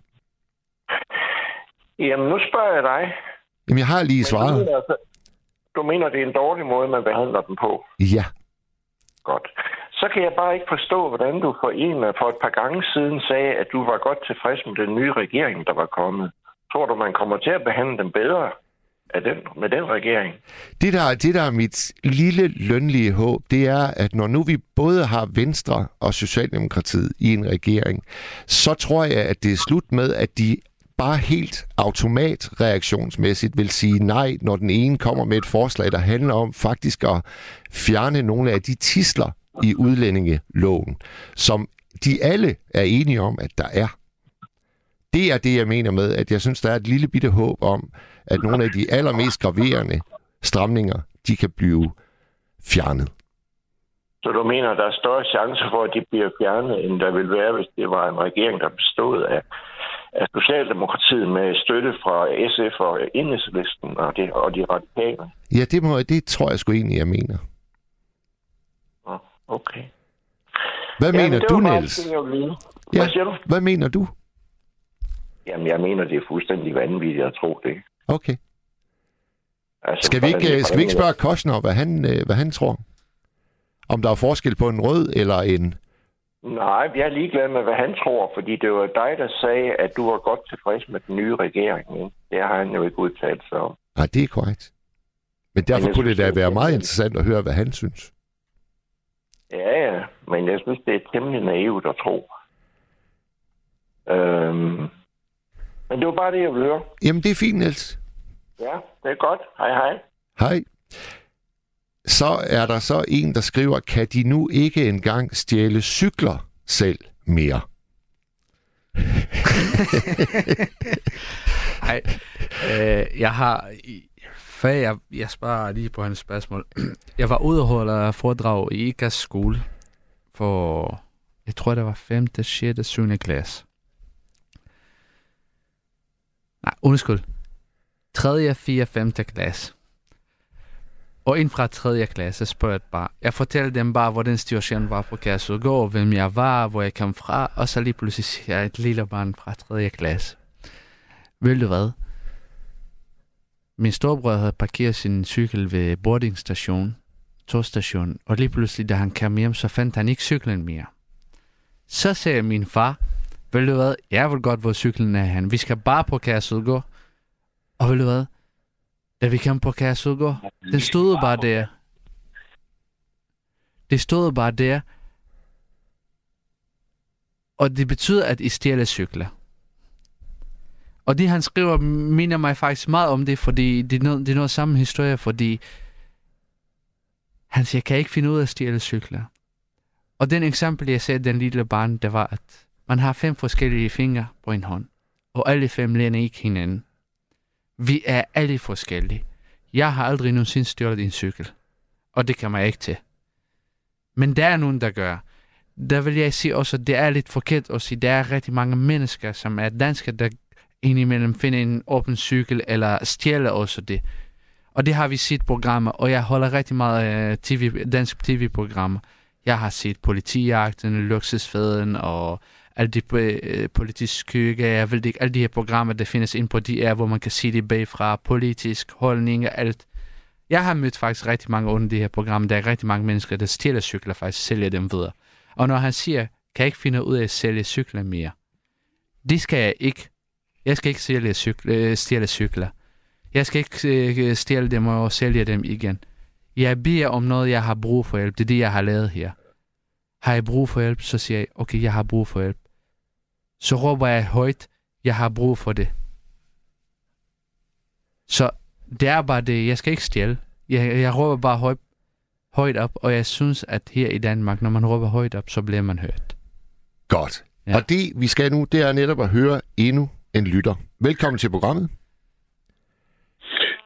Øh, er det øh, mig, der er på? Ja, det er det. Hvem taler vi med? Det er Smedebassen. Goddag, Smedebassen. Hej, Mads. Hej. Længe siden. Ja. ja. Øh, for det første, så vil jeg egentlig godt lige øh, øh, sige til, no, til den unge mand. Ja. Øh, første gang, jeg var i fængsel, det var på Kærshovedgård. Ja. Da det var et fængsel. Og for mig øh, at høre, som han fortæller, som du fortæller, du er på, ikke? Ja, ja. vi er på begge to. Hej. Ja, godt. Ja.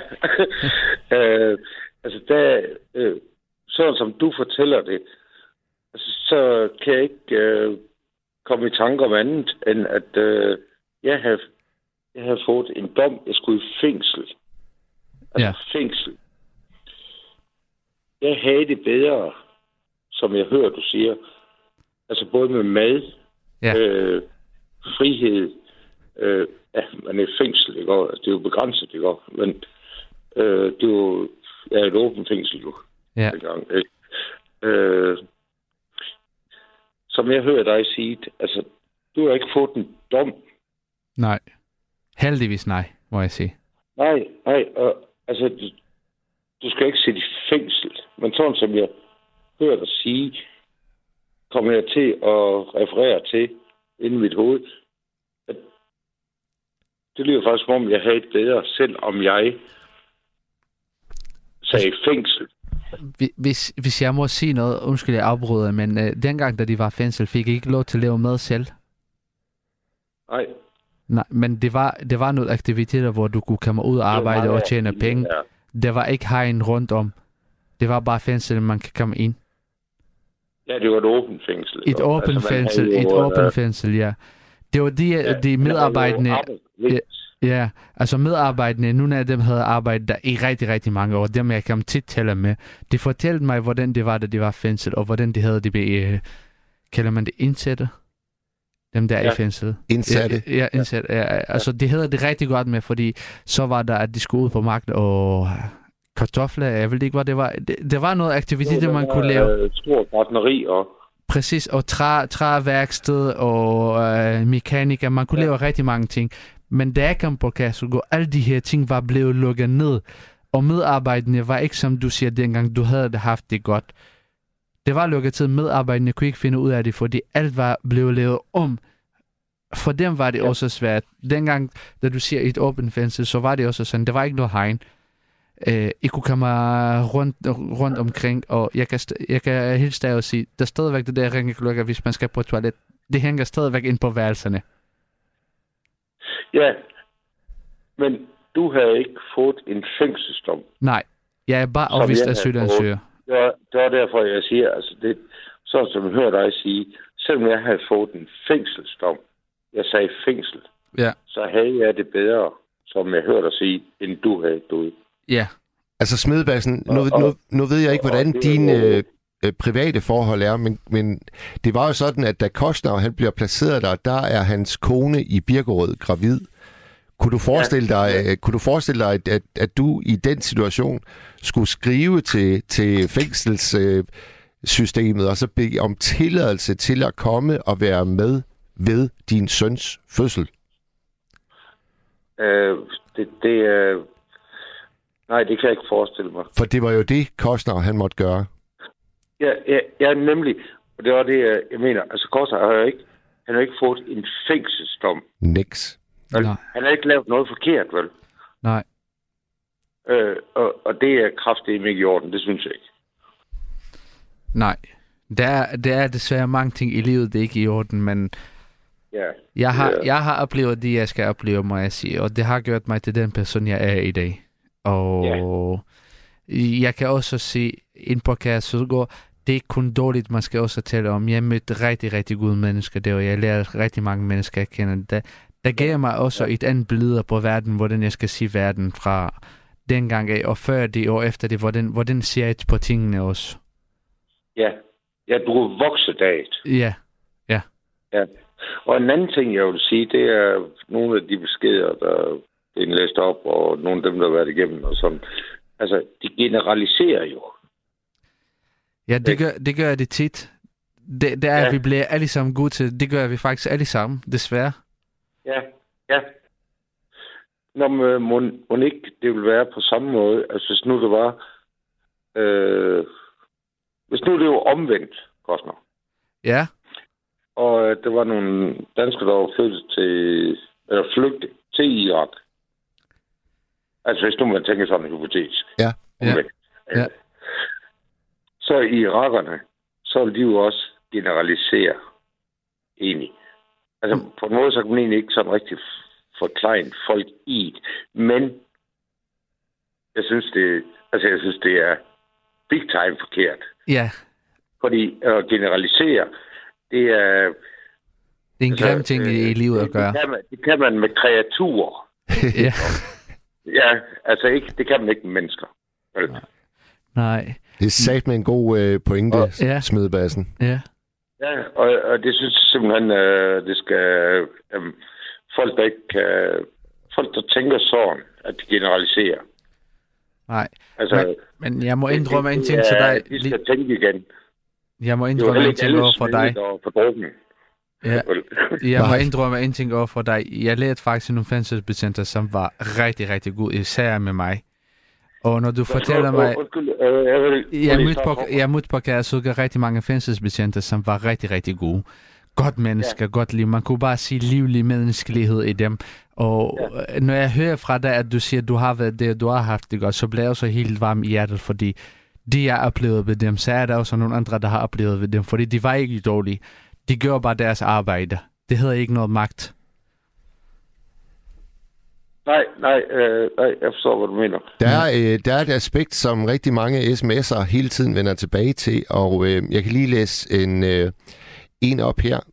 Hold nu op, de får kost og logi og lommepenge. Det er lige før, at de har flere penge, end jeg har med min nøgne folkepension. Og Koster, hvordan var det egentlig? Altså, hvad, hvad modtog du, da du boede der om måneden? Jeg, jeg modtog 0 kroner, men jeg vil forklare den person, der har skrevet de her. De kriminelle, som bor på Kæresugård, som er udviste, ikke afviste, udviste kriminelle, som bor på Kæresugård, fik lommepenge. Så jeg kan godt forstå hende eller ham. Øh, du har begået noget kriminalitet, og det er ikke lavt kriminalitet, når du ender der, så er det meget høj kriminalitet, du har gjort, når du er udvist, og du har frataget Ja, ja, når man er opholdstilladelse. udvist. Ja, når man er udvist. når Jeg er afvist. Ja, Ja, som får den dom. præcis. En høj dom. Og så de her mennesker får virkelig lommepenge. De har det bedre end mig. De får tre gange mad, et soveværelse alene, med badeværelse ind i det. Jeg skulle dele værelser med fire andre, med badeværelser udenfor. Ja, Så de det- mennesker, der er udvist ved en dom, havde det bedre end mig. Så jeg kan godt forstå, at hun siger, eller han siger, at den person siger, okay, det har det bedre end mig. Men det har de jo. Jeg har den her holdning, når man er noget i de her punkt i kriminalitet, så skal man ikke være så frit behandlet så godt. Jeg har det på samme måde. Og det må, det må være noget gråd at sige, at hvordan, hvad synes du, det kan godt være mennesker, der er sårbare, der har begået noget kriminalitet. Det er min holdning desværre. Når man er noget i den her punkt, når man er blevet behandlet på den her måde, og på den anden side bliver jeg behandlet på den her måde, som jeg, de Ja. gør mod mig, det er overhovedet ikke i orden for mig. Og så skal det jo også lige med, øh, hvis jeg lige må flette til, at for at have Kostner et år på Kærsødegård, så koster det jo øh, skatteborgerne 300.000 kroner. Det er, hvad det koster at have et menneske på Kærsødegård, fordi der skal være personale ja. og alskens mulige øh, ting og sager. 300.000 kroner. Det kan man jo godt ønske sig, at øh, vedkommende, der lige sendte den sidste sms, også ville tænke over, fordi øh, det er saftsus med Ja. mange penge, Det kunne der lige så bare godt- er smidt ud gennem vinduet. De kunne lige så godt have sendt mig ud hvis på arbejde. tilføje, Ja. Hvis jeg lige må tilføje til den der, Mads. Altså, det er, jeg vil bare sige igen. Altså, øh, øh, øh, flygterne kommer herop. Det er jo ikke kreaturer. Det er mennesker. Ja. Ja. Jo, altså, om, om det så koster 300 eller 100 eller 500, altså, det er mennesker, vi har med at gøre. Det er ikke dyr, altså kreaturer eller får. Vel? Altså, Enig. Og der er pr- øh, prisen på det, det kan man jo ikke øh, altså, sætte pris på et menneskeliv. Altså, det går jo heller ikke, vel? Altså, det kan man jo ikke, vel? Altså, øh, jeg synes, Korsner, han... Øh, øh, sådan, jeg kender jo ikke dig, Korsner, vel? Men sådan som jeg hører dig, øh, øh, der hører jeg det som om, at du, du har taget imod øh, den gave og mulighed ved Danmark. Ja. Men du får bare ikke lov til det. Nej, men, men det, det skal nok komme til at ske en dag. Jeg har ikke Ja, givet op. det er- Jeg har ikke givet op. Det er jo godt, min ven. Ja. Tro på det. Tro på det. tak, tak. Jeg har, jeg har i hvert fald ikke givet op. Det skal nok komme en dag. Om de nu om Ja. 10 år, 50 år, 10 år i liv. Jeg når det, før jeg dør i hvert fald. Det, det, har, det er en Du aftale med mig selv. Kone. Ja, du skal hjem til din kone og Ja. Ja. barn, ikke? Ja, Vi skal, vi skal være, som jeg altid siger, her i Danmark føler jeg hjemme. Ja, Det gør jeg virkelig. Og den ting, som jeg siger, jeg siger det ikke for sjov. Jeg mener det virkelig. Her, her føler jeg hjemme. ja. Der er øh, Hans i Hillerød, han spørger, hvordan er Kostnavs situation nu? Min situation lige nu med Danmark er ikke noget, kan jeg sige i hvert fald. Desværre, selvom jeg havde lyst til at sige noget andet, at okay, det er her, jeg skal være, men der er det desværre ikke. Jeg bor i Italien. Jeg er flytning. Jeg har fået flytningsstatus i Italien. Øh, så lige nu faktisk er jeg tilknyttet til Italien. Jeg ved ikke, hvad jeg i fremtiden vil finde på at gøre, om der er en mulighed for at komme tilbage til Danmark, men lige nu har vi også brug for ligesom at være familie, familie og nu har jeg mulighed for at rejse frem og tilbage. Vi vil gerne Ja. ja. lige have lidt ro i vores liv, ligesom at nyde hinanden lidt, før man går i gang med en anden krig igen med øh, at søge om opholdstilladelse på en eller anden måde. Vi vil lige... Er lidt stabilitet. Ja, man, man, ja. man vil gerne have en stabil liv, men på den anden side, så tænker vi også lidt, vi tager det lidt stille og roligt. Øh, Jeg har mistet meget med min søns liv ja. og min kones liv. Så Ja. ja. det er ligesom, der skal arbejdes på at bygge os op på igen. Situationen er desværre sådan, at Ja. jeg er i Italien, og som jeg har sagt, jeg har det ikke dårligt i Italien. Jeg har det rigtig godt, heldigvis. Ja. Men ja. du er ikke sammen med din kone og din Nej, børn. det, det er en ting, Jeg har, der, øh, der mangler godt- rigtig meget. Ja, Kostner, jeg er selv børn. Ja, så kender det det godt. Øh, ja, og hende Geden, øh, jeg er jo gift med der, øh, altså hun rejste jo, og den kamp, jeg har været igennem for at bare få lov til at se mine børn. Øh, altså det, det, det var en kamp, og øh, det påvirkede mig helt, helt overdreven. Øh, normalt rimelig Rimelig hårdt. Jeg tror sgu, vi tabte øh, smedebassen. Og Rense, kan vi lige øh, ringe øh, smedebassen op igen? Så er der en, der skriver her, Kosnav, øh, Hej Mads, hvad har din gæst beskæftiget sig med i Irak? Han virker veluddannet. Hilsen Knud. Jamen, hej Knud. Øh, jeg er desværre ikke uddannet noget. Jeg har bare oplevet verden, og jeg er... Men du var jo også, du var jo også kun 16-17, da du flygter. Ja, men jeg har desværre... I Danmark har jeg prøvet at tage en uddannelse, men det måtte jeg desværre ikke, på grund af, at jeg ikke havde opholdstilladelse. Men jeg vil have været socialrådgiver i hvert fald. Øh, men det, det måtte jeg desværre ikke. Men jeg har oplevet verden, og allerede hjemmefra er jeg blevet godt opdraget, takket være mine forældre. Og her i Danmark har jeg mødt så mange mennesker, der har arbejder videre på opdragelsen, så jeg har levet rigtig meget. Men jeg har desværre ja. ikke noget uddannelse. Har vi dig med igen, Smedbasse? Det er, det er nemlig rigtigt. Det var godt. Velkommen tilbage. Det er mig, de noget at høre. Men altså, jeg, jeg ved, hvordan jeg har kæmpet bare for at se mine egne børn. Yeah. Øh, øh, og der er nogle regler i Danmark og sådan noget. Altså, det er... Jeg kan jo kun prøve forestille mig, hvordan du har det, Kostner. Ja, der er desværre mange mennesker, der ikke tænker øh, på den Øh. måde, som du tænker. Nej, nej, det er det nok ikke, nej. Nej. Øh, men øh, det må være Det er så frustrerende. Ja. Ja, frustrerende, frygteligt. Øh, øh, ja, Altså, min søn var cirka 9 måneder gammel, da jeg tog ned til Italien. Og han blev snart 6 år. Jeg har aldrig nogensinde været med til en fødselsdag. Det er en mærkelig følelse. det er noget møg. Ja, Det er kraftigt noget møg. Altså, det... det um, Kostner, jeg føler med dig. Det gør jeg. ja tak. Det, det, er, det er fandme ikke sådan, det skal være. Vel? Men som jeg siger Ja, altid, som jeg siger altid, man skal aldrig give op på håbet. Det man har mistet, Nej. man kan indhente tilbage.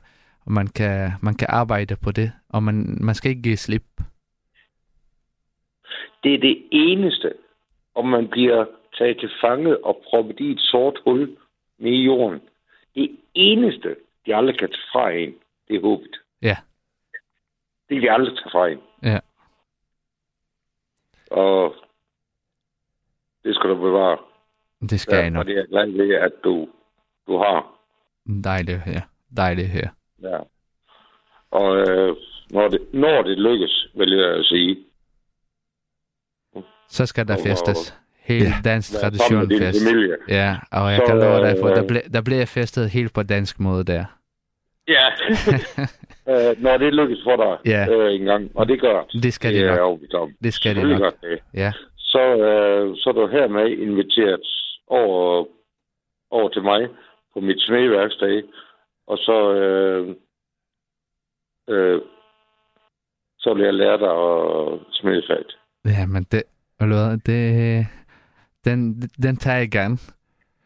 Smedebassen, der var rigtig meget øh, juleånd over den invitation der. Tak skal du have, og kan du have en fortsat god nat. Ha' det rigtig godt. Ja, det takker jeg lige måde, og god jul til jer også. Tak, God og lige jul. måde. Ja, hej. Hej. Og vi igler videre. Vi har, øh, jeg tror det er Ejner, vi har med os. Ja, og jeg ringer fra Ali og øh, Mustafas Pizza i øh, Roskilde. Ja, og vores Jamen, hej. Goddag, goddag. Jeg har øh, spist hos et kur. Jeg er opvokset i en kurderfamilie, fordi min far har været syg. Og øh, de har taget sig af mig altid. Og nu tager de af, af, af min søn, fordi han har nogle vanskeligheder. Han har ikke noget arbejde. Han er på tilbud at lave pizza. Han vil gerne være pizzabager. Ja, Ja, nu skal du høre. Du er velkommen. Øh, Jeg, vi har ikke nogen penge mellem jul og nytår, fordi vi er fattige. Jeg er førtidspensionist, og min søn er arbejdsløs. Men du er velkommen i Roskilde, noget der hedder Svogerslev. Juventus Pizza. Lige efter nytår er du velkommen, og så vil jeg meget gerne lade dig kende. ja. Tusind tak. Det er en dejlig besked at få at vide. Tusind, tusind tak. Du er velkommen. Ejner, Ejner sagde, du, sagde du, at det hedder Juventus Pizza? Ja, i menu i Svogerslev ved Roskilde.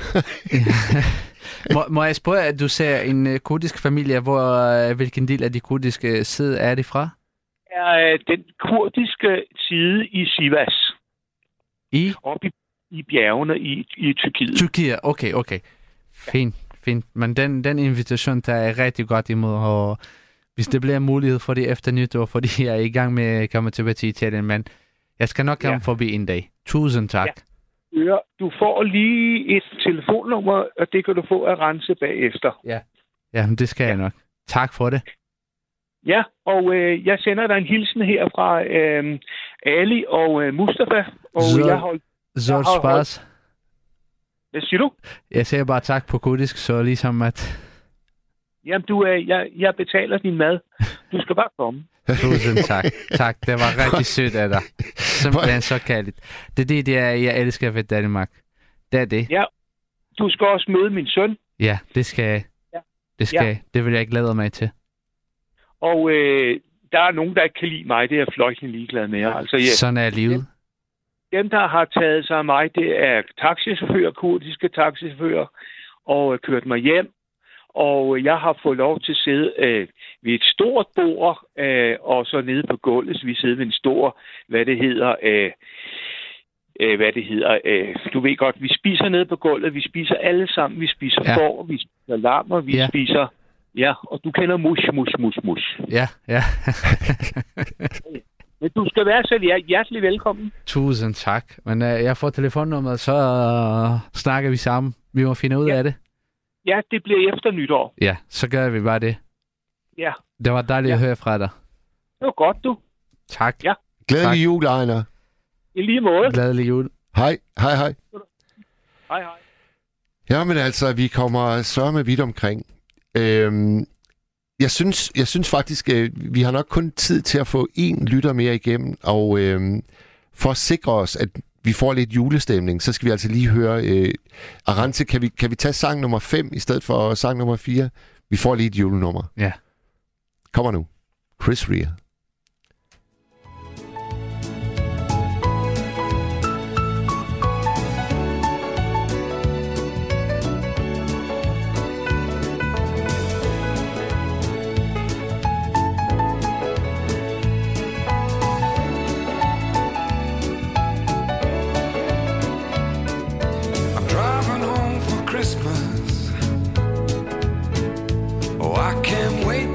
Those faces.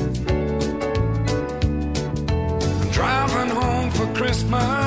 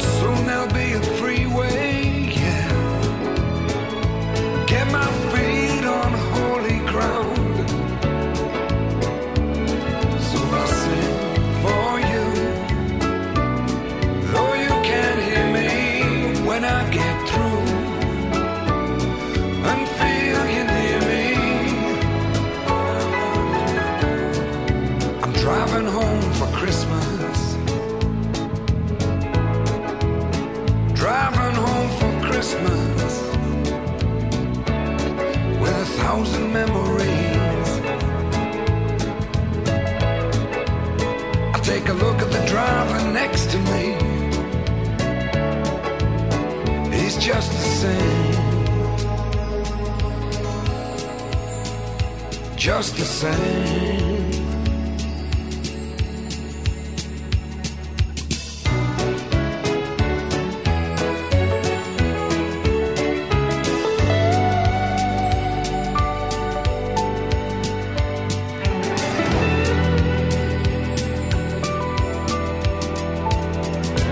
top to toe in tailbacks. Oh, I got red lights all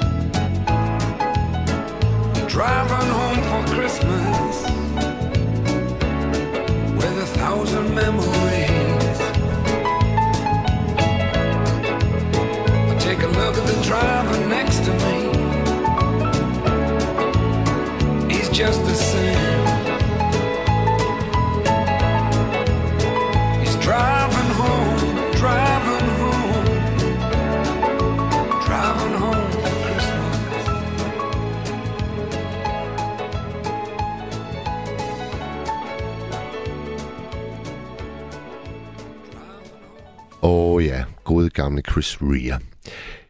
Du er på Radio 4, nattevagten, og vi har plads til én lytter mere. Og hvem skal det være, der kommer igennem? Ring herind 72 30 44 44, 72 30 44 44. Arance Lund, hun sidder klar til at tage telefonen, og jeg ser nu, at øh, det ser ud til, at den ringede, eller hvad? Vi venter lige et øjeblik. Men øh, der er 10 minutter tilbage. Du kan blive den sidste, inden jeg går på juleferie. Korsnau, øh, hvordan skal du fejre juleaften? Jamen, helt traditionelt i juleaften. Altså, jeg spiser ikke an, men øh, jeg er meget glad for flæskesteg, så der bliver jeg fejret med brun kartoffel, flæskesteg, brun sauce, hele, hele menuen med. Og, og hvem laver maden hjemme her? Altså, vi har delt lidt øh, opgaverne op. Jeg er efterhånden blevet rigtig god til at lave flæskesteg, må jeg sige.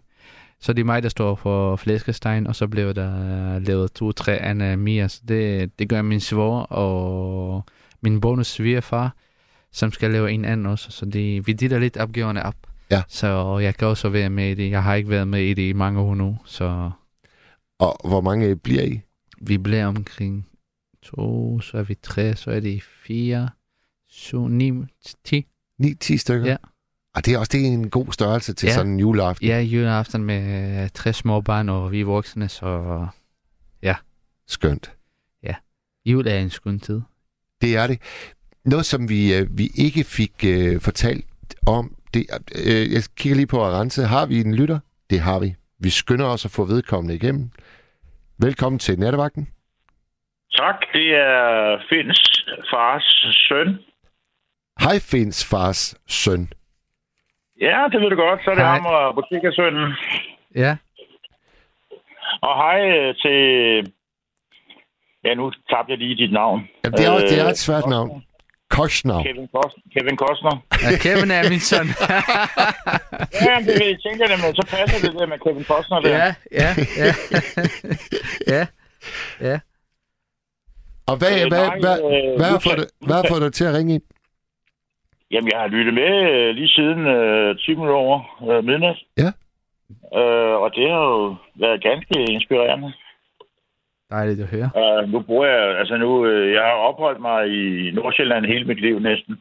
Og øh, der har vi jo, øh, ja, altså vi var vant til det i 90'erne med øh, Sandholmlejren, blandt andet. Ja. Ja.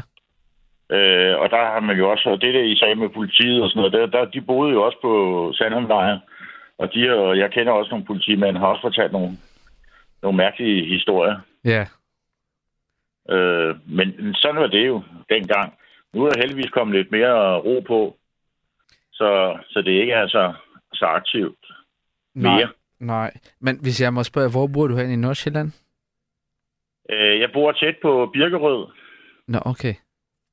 Der Jeg har... bor i noget, der. Ja. Kongens Lyngby. Kongens Lyngby, okay. Jeg har brugt rigtig mange år i mit liv i Birkerød i hvert fald. Okay. Ja. Jeg Men er det, i det, jeg vil starten... sige til dig, det var, at hvis du havde brug for det, så øh, kunne jeg nok lige arrangere, at der var et, øh, et værelse med en seng i. Tak. Så hvis, hvis det var, at du skulle øh, besøge din familie eller noget af den stil. Mm, Tusind tak. Min kone har en, en lejlighed, som vi kan stadigvæk heldigvis holde hinanden ud, så... Nå, ja, ja, ja. Jamen, det er simpelthen så dejligt tilbud. Tusind tak. Og hvis jeg på et tidspunkt kommer til at mangle det, så skal jeg nok sige til. Tusind tak. Ja, jamen, det er bare, hvis du er nede i Italien, så er det jo ikke helt nemt at måske at kan overskue det hele.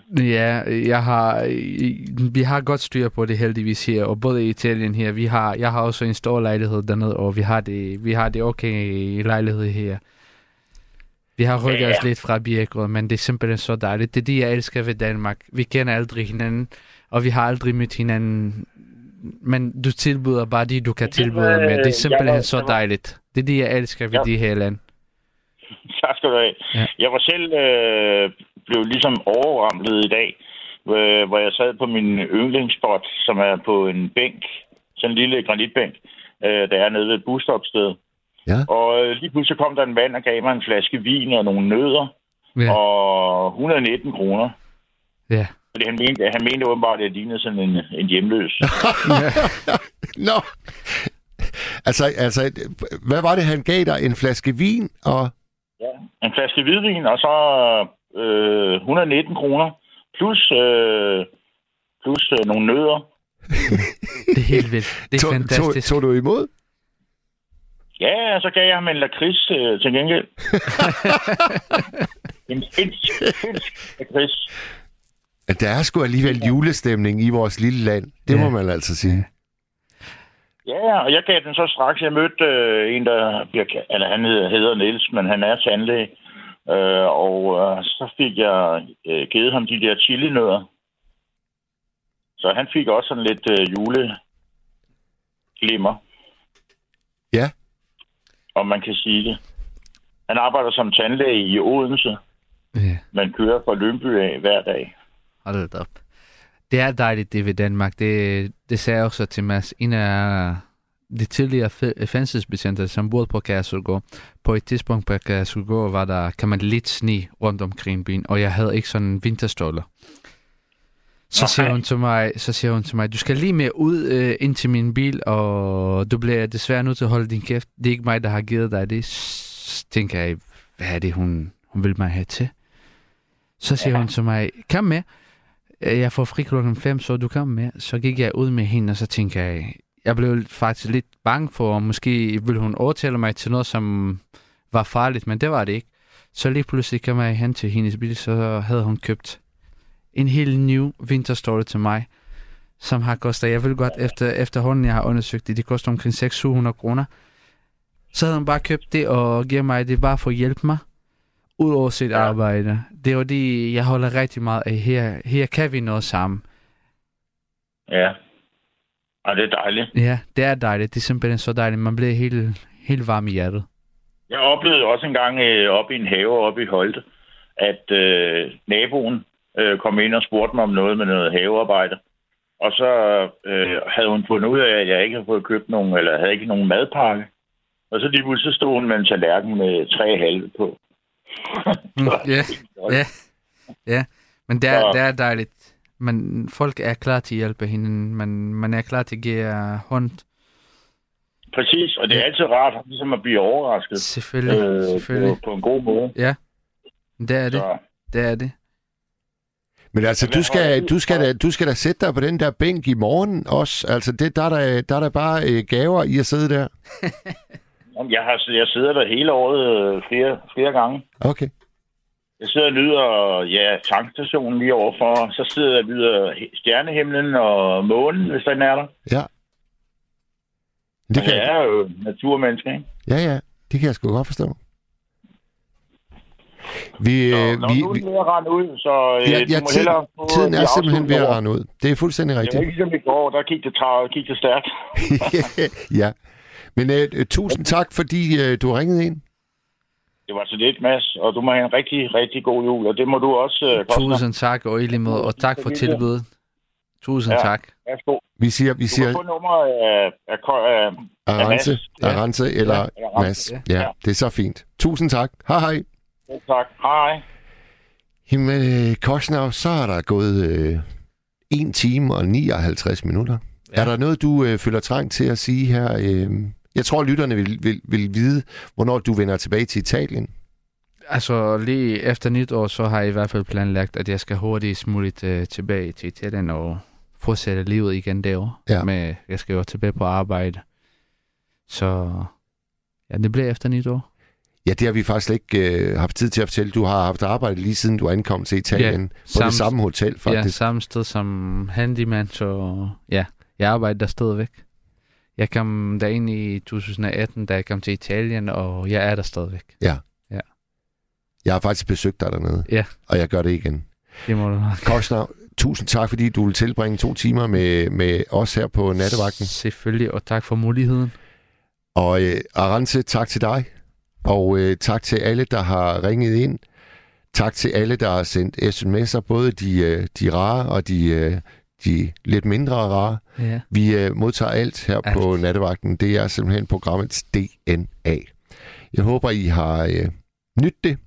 Det har jeg, og nu tager jeg på juleferie. Kan I have det godt. Nu er klokken